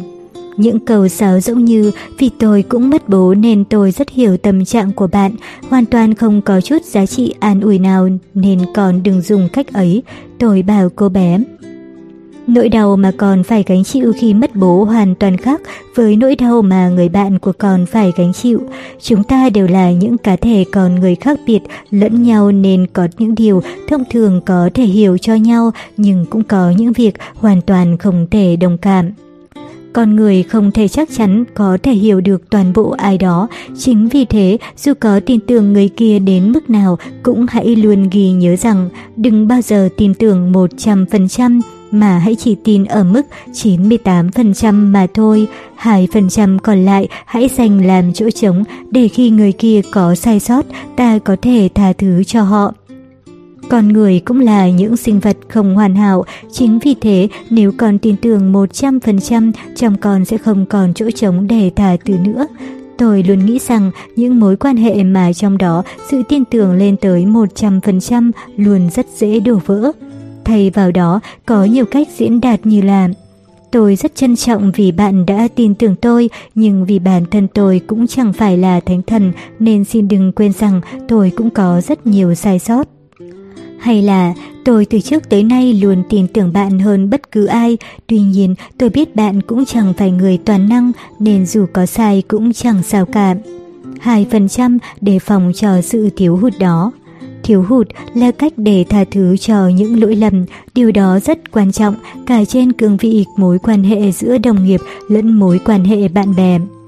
Khi nghe tôi trả lời xong, cô bé bắt đầu hiện ra vẻ mặt ngơ ngác và thốt lên. Vậy sao ạ? Giờ cũng có những cảm xúc không tin tưởng người khác vậy sao? Còn vốn nghĩ nếu là giờ thì sẽ muốn có được 120% niềm tin của đối phương kia. Nhưng đó chính là lý do cần phải có 2% dự phòng kia. Kể cả tôi đi chăng nữa thì vẫn phải nói rằng nếu như được tin tưởng 100% thì thực sự rất phiền phức. Tôi vẫn còn muốn dành chỗ trống để phạm sai lầm kia mà. Thành thực mà nói, nếu đã có dự định tiếp tục sống, chắc chắn sẽ có lúc tôi mắc sai lầm hoặc có khi quên đi lời hứa mình đã hứa, và những lúc đó bản thân tôi cũng muốn được tha thứ. Hãy tin tưởng 98%, 2% còn lại để dành cho những khi đối phương phạm sai lầm và cần sự tha thứ. Trên thế giới này chẳng có con người nào là hoàn hảo, khi để dư ra 2% trong trái tim mình, bạn có thể dùng phần tư đó để tha thứ cho lỗi lầm của người khác. Tình yêu rất gần bên bạn, biến tình yêu và sự công hiến thành hiện thực. Vào năm 2001, có một vụ tai nạn xảy ra ở Tokyo Gashin Okubo khi một người đàn ông rời khỏi khu vực đợi tàu và trong nỗ lực cố gắng cứu người đàn ông ấy, hai người đàn ông khác đã phải xuống khỏi vạch vàng báo nguy hiểm. Kết quả, cả ba người đàn ông đều mất mạng. Thời này, kể cả những vụ đột tử, giá trị của thông tin đã chẳng còn như xưa và không còn bị thổi phồng bởi ngành truyền thông nữa. Hơn nữa, trường hợp đó là sai, hàng sáng, mỗi trang của mỗi tờ báo đều có những tít giật gân của bên thông tấn để khen ngợi và khóc về những vụ hy sinh anh hùng giống như hai người đàn ông kia. Trên trang nhất của một tờ báo tiếng Anh đã đưa tin với dòng chữ lớn To Samathan, có lẽ đối với những người chưa từng đọc qua Kinh Thánh, câu nói hai người Samaritan sẽ hơi khó hiểu, Câu nói ấy được trích dẫn từ một câu chuyện nổi tiếng trong Kinh Thánh. Một giáo sĩ giảng dạy luật pháp người Do Thái theo đạo Thiên Chúa vì theo đuổi cuộc sống vĩnh hằng nên ông luôn hỏi thăm phương pháp tạo ra chúng. Sau khi nghe được câu trả lời, hãy yêu Chúa bằng cả trái tim và yêu người hàng xóm như chính bản thân mình. Ông trùng xuống, nặng nề hỏi, hàng xóm của tôi là người nào vậy? Ví dụ về người Samaritan nhân hậu đã được Chúa kể ra để trả lời cho câu hỏi trên.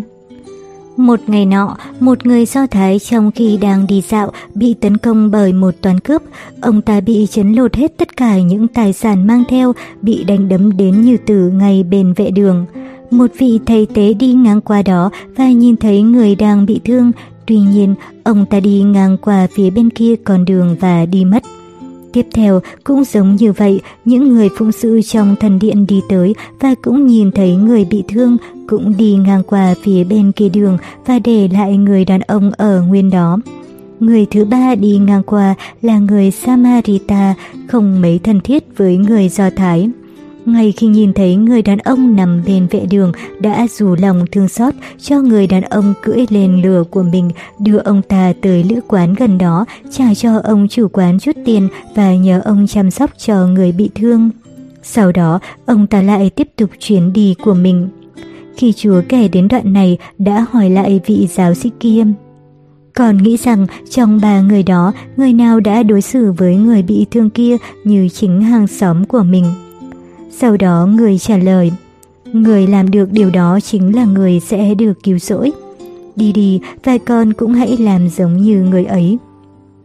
Trái ngược với người giáo sĩ nghĩ rằng cần trả lời được nghi vấn người hàng xóm của mình là ai, thực chất điều Chúa muốn nói là không quan trọng người hàng xóm của mình là ai, đức tính đáng trân trọng nhất là bạn đối xử và coi tất cả những người đang trong khốn khó như người hàng xóm của mình và biến tình yêu thương trở thành động lực thực sự. Bài báo tiếng Anh viết về hai người Samaritan giống như hai người đã giang tay giúp đỡ, muốn chỉ ra và thức tỉnh cho những người đang rơi vào tình thế tiến thoái lưỡng nan không nhìn thấy, không nhận ra. Những người Nhật Bản nói chung liệu có thể bị bài báo này lay động tâm can? hành động của hai người kia cũng chỉ là một hiện thực đơn giản không thể đẩy lùi thực tế. Để gợi nhớ chúng ta về thứ chúng ta đã bỏ quên, bên cạnh giá trị quan, chỉ cần người đó không làm phiền đến mình là được. Biểu hiện quý giá ta cần có chính là tôi sẽ tiến tới và cố gắng làm gì đó vì người này. Những hành động tưởng như nhỏ bé này luôn làm trái tim tôi xúc động. Đừng làm phiền người khác, đó là một trong những luật bất thành văn cơ bản mà chúng ta bắt buộc phải làm theo. Khi tôi đang đảm nhiệm chức vị viện trưởng của trường mẫu giáo trực thuộc Đại học Nữ sinh Notre Dame Seaside, trong bài kiểm tra đầu vào, ngoài việc phỏng vấn người mẹ, tôi còn đi đến thăm viếng từng nhà và nhắc họ chú ý về việc gia đình mọi người xung quanh. Và rất nhiều người đã trả lời, chúng tôi được giáo dục là không gây phiền phức cho người khác. Mặc dù đây là phép lịch sự quan trọng, nhưng thời điểm để giáo dục hay bất kỳ thời điểm nào khác, chúng ta cần phải truyền đạt sao cho trẻ hiểu được niềm vui của sự hỗ trợ đúng lúc cùng với tình thương yêu tích cực qua những câu nói đúng lúc như tiến lên và giúp đỡ lẫn nhau hay là giúp đỡ những người yếu đuối. Nó được gọi là tình yêu thương ngày gần kề. Những công việc tình nguyện hay hỗ trợ những địa phương bị tàn phá đương nhiên là những việc quan trọng. Nhưng tôi tự hỏi, bạn có thể vì những người sẽ gặp sắp tới mà làm việc, có thể tha thứ và trao yêu thương cho người thân trong gia đình mình hay làm điều tương tự trong cuộc sống, sinh hoạt thường nhật được chăng? Ở đại học, chúng ta tôn trọng định nghĩa hay lý luận. Tuy nhiên, đồng thời chúng ta cũng không được quên rằng đại học cũng là nơi hình thành nên nhân cách con người, là nơi để lĩnh hội cách hiện thực hóa tình thương yêu và lòng công hiến. Quan trọng là khi bạn vì người khác mà cố gắng tiến lên và làm gì đó cho họ. Từ cách suy nghĩ, không làm phiền những người xung quanh, hãy tiến lên một bước và biến cảm xúc muốn chia tay ra giúp đỡ thành hành động thực sự của tình yêu thương. Ngắt từng câu từ làm một bó hoa Lời nguyện cầu của mẹ Teresa một trong những lời mẹ Teresa chào cho tôi là con đừng chỉ là người sướng lên những lời cầu nguyện, hãy thực sự trở thành người nguyện cầu cho những điều tốt đẹp. Từ giây phút ấy, tôi đã quyết định rằng sẽ không phủ nhận mỗi lời cầu nguyện thốt ra từ môi mình nữa, mà luôn tự chất vấn bản thân những câu hỏi hà khắc. Liệu trái tim tôi đã thực sự chứa những lời nguyện này hay chưa? Đưa nội dung cầu nguyện thấm dần vào cuộc sống hàng ngày. Những lời nguyện ấy đã được tôi thực hành tốt hay chưa? Và tôi chấp nhận hết thầy những điều đó. Đó là vào năm 1984, vào buổi sáng sớm, mẹ Teresa vội vã lên chuyến tàu siêu tốc đi qua Tokyo để đến Hiroshima. Sau khi có một bài diễn thuyết tại địa phương vừa bị tàn phá bởi bom nguyên tử, người đã rẽ ngang qua Okayama để nghỉ chân. Tối đó, chỉ trong khoảng 3 đến 6 tiếng đồng hồ, mẹ đã chuyện trò với ba nhóm người. Điều mà tôi vô cùng ngưỡng mộ khi làm thông dịch viên cho người, đó là tuy người đi lại dài ngày tại một vùng đất xa lạ, diễn thuyết biết bao nhiêu lần chẳng đếm xuể, nhưng trên gương mặt 74 tuổi của mẹ Teresa lúc nào cũng hiện lên nụ cười hiền hậu, ấm áp. Bí mật ấy chỉ đến khi cùng người đi bộ trên con đường khuya dẫn về tu viện để nghỉ ngơi, tôi mới được sáng rõ. Mẹ Teresa chỉ yên lặng và nói với tôi điều này. Sơ à, ta đã có một giao ước với tạo hóa, rằng mỗi lần ánh đèn pha máy ảnh sáng lên, tương ứng với đó ta sẽ nở một nụ cười và xin tạo hóa hãy cứu vớt thêm một linh hồn nữa. Người cầu nguyện như mẹ Teresa không hề làm những việc vô nghĩa mà người đã biến những lời nguyện của mình trở thành sự thực. Dù cơ thể người có dã rời mệt mỏi đối diện với ánh chớp đèn máy ảnh tè nhạt, vì giao ước đã có với tạo hóa và cơ hội để nguyện cầu, mẹ đã dâng hiến công sức của mình lên dùng để cứu rỗi linh hồn con người. Khi chúng ta cảm thấy đau đớn khổ sở, hãy dùng nó kết thành một bó hoa và kính dâng cuộc đời. Bó hoa đó đem đến niềm hạnh phúc vô bờ hơn bất cứ lời nguyện cầu sáo rỗng nào. Chúng ta thường có xu hướng chỉ nghĩ về việc cầu nguyện để xin cho bản thân mình. Nhưng đó có phải là lời cầu nguyện xuất phát từ nỗi đau khổ hay không? Mỗi lần chạm trán với những tiếng ánh đèn nháy, tôi không còn làm gương mặt khó chịu nữa, mà thay vào đó tôi giữ gương mặt tươi cười và lặng lẽ dâng bó hoa nguyện cầu tới cuộc đời. Tôi chấp nhận đối diện với những khó chịu nhỏ bé hàng ngày bằng nụ cười tươi trên khuôn mặt và kính dâng bó hoa nguyện cầu cuộc đời. Khi bạn không còn cầu nguyện cho bản thân mà thay vào đó cầu nguyện cho người khác, lời cầu nguyện sẽ trở thành bó hoa của tình yêu thương rực rỡ nhất. Để yêu thương bật lên thành lời, hơi ấm và sự dịu dàng. Trong giáo hội của mẹ Teresa, một trong những công việc của các vị sơ đó là nấu ăn cho những người nghèo đói. Mỗi người nấu một món khác nhau như là bánh mì hoặc súp, sau đó lần lượt chia cho từng người xếp hàng. Hơn 10 vị sơ sau khi đã xong công việc phát đồ ăn cho hơn 100 người nghèo, tới lúc họ trở về, mẹ Teresa đã hỏi một câu mà dù rất trân trọng biết ơn công việc này, cả đời họ cũng không thể nào quên. Các sơ luôn tươi cười với những người đến lấy đồ ăn phải không? Thử chạm một chút vào tay mình, các sơ có thấy nó truyền đến sự ấm áp nào không? Ngay cả một lời chào hỏi ngắn gọn, các sơ cũng quên phải không? Nếu làm như vậy, đối với những người làm công việc phát đồ ăn có thể là một sự phiền phức. Tuy nhiên, khi nhìn từ phía bên nhận đồ, không thể phủ nhận, đó là lần đầu tiên trong những ngày qua họ nhận được sự đối xử như với một con người thật sự. Nếu như có phần mềm cài đặt thì việc đưa và nhận bát giúp đến robot cũng có thể làm được. Tuy nhiên, điều đó có thể sẽ có tác dụng hoàn toàn ngược lại. Điều mà robot không thể làm được chính là thay đổi suy nghĩ của những người vô gia cư đó, thay đổi những lời đơn giản thôi. Dù sống hay chết thì cũng như nhau cả thôi. Thành, sống là một điều tuyệt vời, được truyền đạt bằng hơi ấm và sự dịu dàng. Những ngôn từ bào hàm tình thương yêu có sức mạnh cải tử hồi sinh, mẹ Teresa đã nói như vậy. Chúng ta không phải là những kẻ vĩ đại có khả năng làm nên những điều to lớn. Tuy vậy, chúng ta có thể bắt đầu làm những điều nhỏ bé mang tình yêu thương vĩ đại lớn lao. Có một câu nói, lời nói là con dao hai lưỡi, dù chỉ là một lời ngắn gọn nhưng có thể khiến một người đang muốn tự sát có ý chí muốn sống trở lại. Ở vùng Nagano từng có một trường cấp 3 từ thục nổi tiếng được biết đến bởi những câu hỏi hóc búa khiến học sinh cao học trên cả nước tụ tập về đây và học tập. Hội trưởng hội học sinh trong lúc xuất bản một cuốn sách đã kể một câu chuyện về câu nói giúp các sinh viên có động lực sống tiếp. Ngôi trường này khi đánh giá sinh viên không dùng từ chỉ mà dùng từ vì. Thay vì nói chỉ có bạn X là không được cộng thêm điểm, trường sẽ viết vì là bạn X chắc chắn có thể được cộng điểm. Đây không chỉ đơn giản là việc thay đổi cách nói mà còn là sự khác biệt giữa cách nhìn nhận và tấm lòng của giáo viên. Họ không nhấn mạnh vào việc các sinh viên không làm được mà luôn nhìn nhận điều mà sinh viên có thể làm, trao cho mỗi sinh viên tình yêu thương và biến những yêu thương thành lời nói, từ đó giúp học sinh có động lực sống tiếp. Tôi mong dù trong hoàn cảnh nào, từ ngữ cũng luôn mang sức sống như vậy, giúp người khác muốn sống cũng khiến cho bản thân có nhiều sức lực hơn, máu chảy và hơi ấm của lời nói biến khí chất thành sự ấm áp và bảo vệ mỗi người. Tôi mong chúng ta sẽ luôn dành những lời nói ấm áp cho người khác. Lời nói là con dao hai lưỡi, nếu sử dụng không đúng cách, chúng có thể trở thành vũ khí giết người. Hãy để lời nói trở thành khoáng vật chân quý. Dâng lên cuộc đời sự hy sinh bé nhỏ. Điều mà tôi có thể làm. Trong trận địa chấn phía đông Nhật Bản, số người chết hoặc mất tích lên đến gần 2 vạn người. Hiện tại cũng vậy, có rất nhiều người đang bị cưỡng ép sống một cuộc sống mất tự do. Vào buổi sáng ngày 11 tháng 3 năm 2011, trong số những người mất mạng vào ngày hôm đó, có ai tỉnh dậy mà nghĩ mạng sống của mình sẽ kết thúc chăng?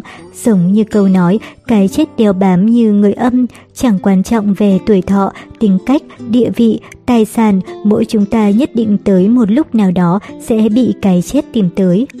Con người sống hết rồi sẽ chết, cũng có cách nói như vậy.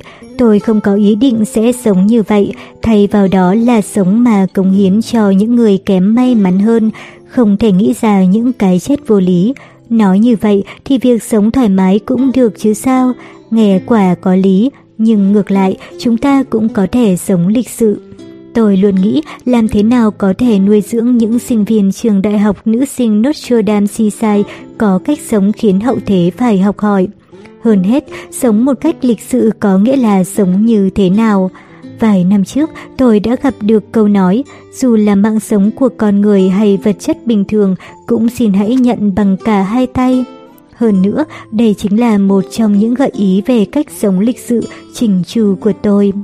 Có ai đó từng nghĩ khi gặp được những việc tốt, những việc đáng cảm ơn, ví dụ như việc nhận bằng khen, giấy chứng nhận tốt nghiệp hay bó hoa, chúng ta cần được nhận bằng cả hai tay.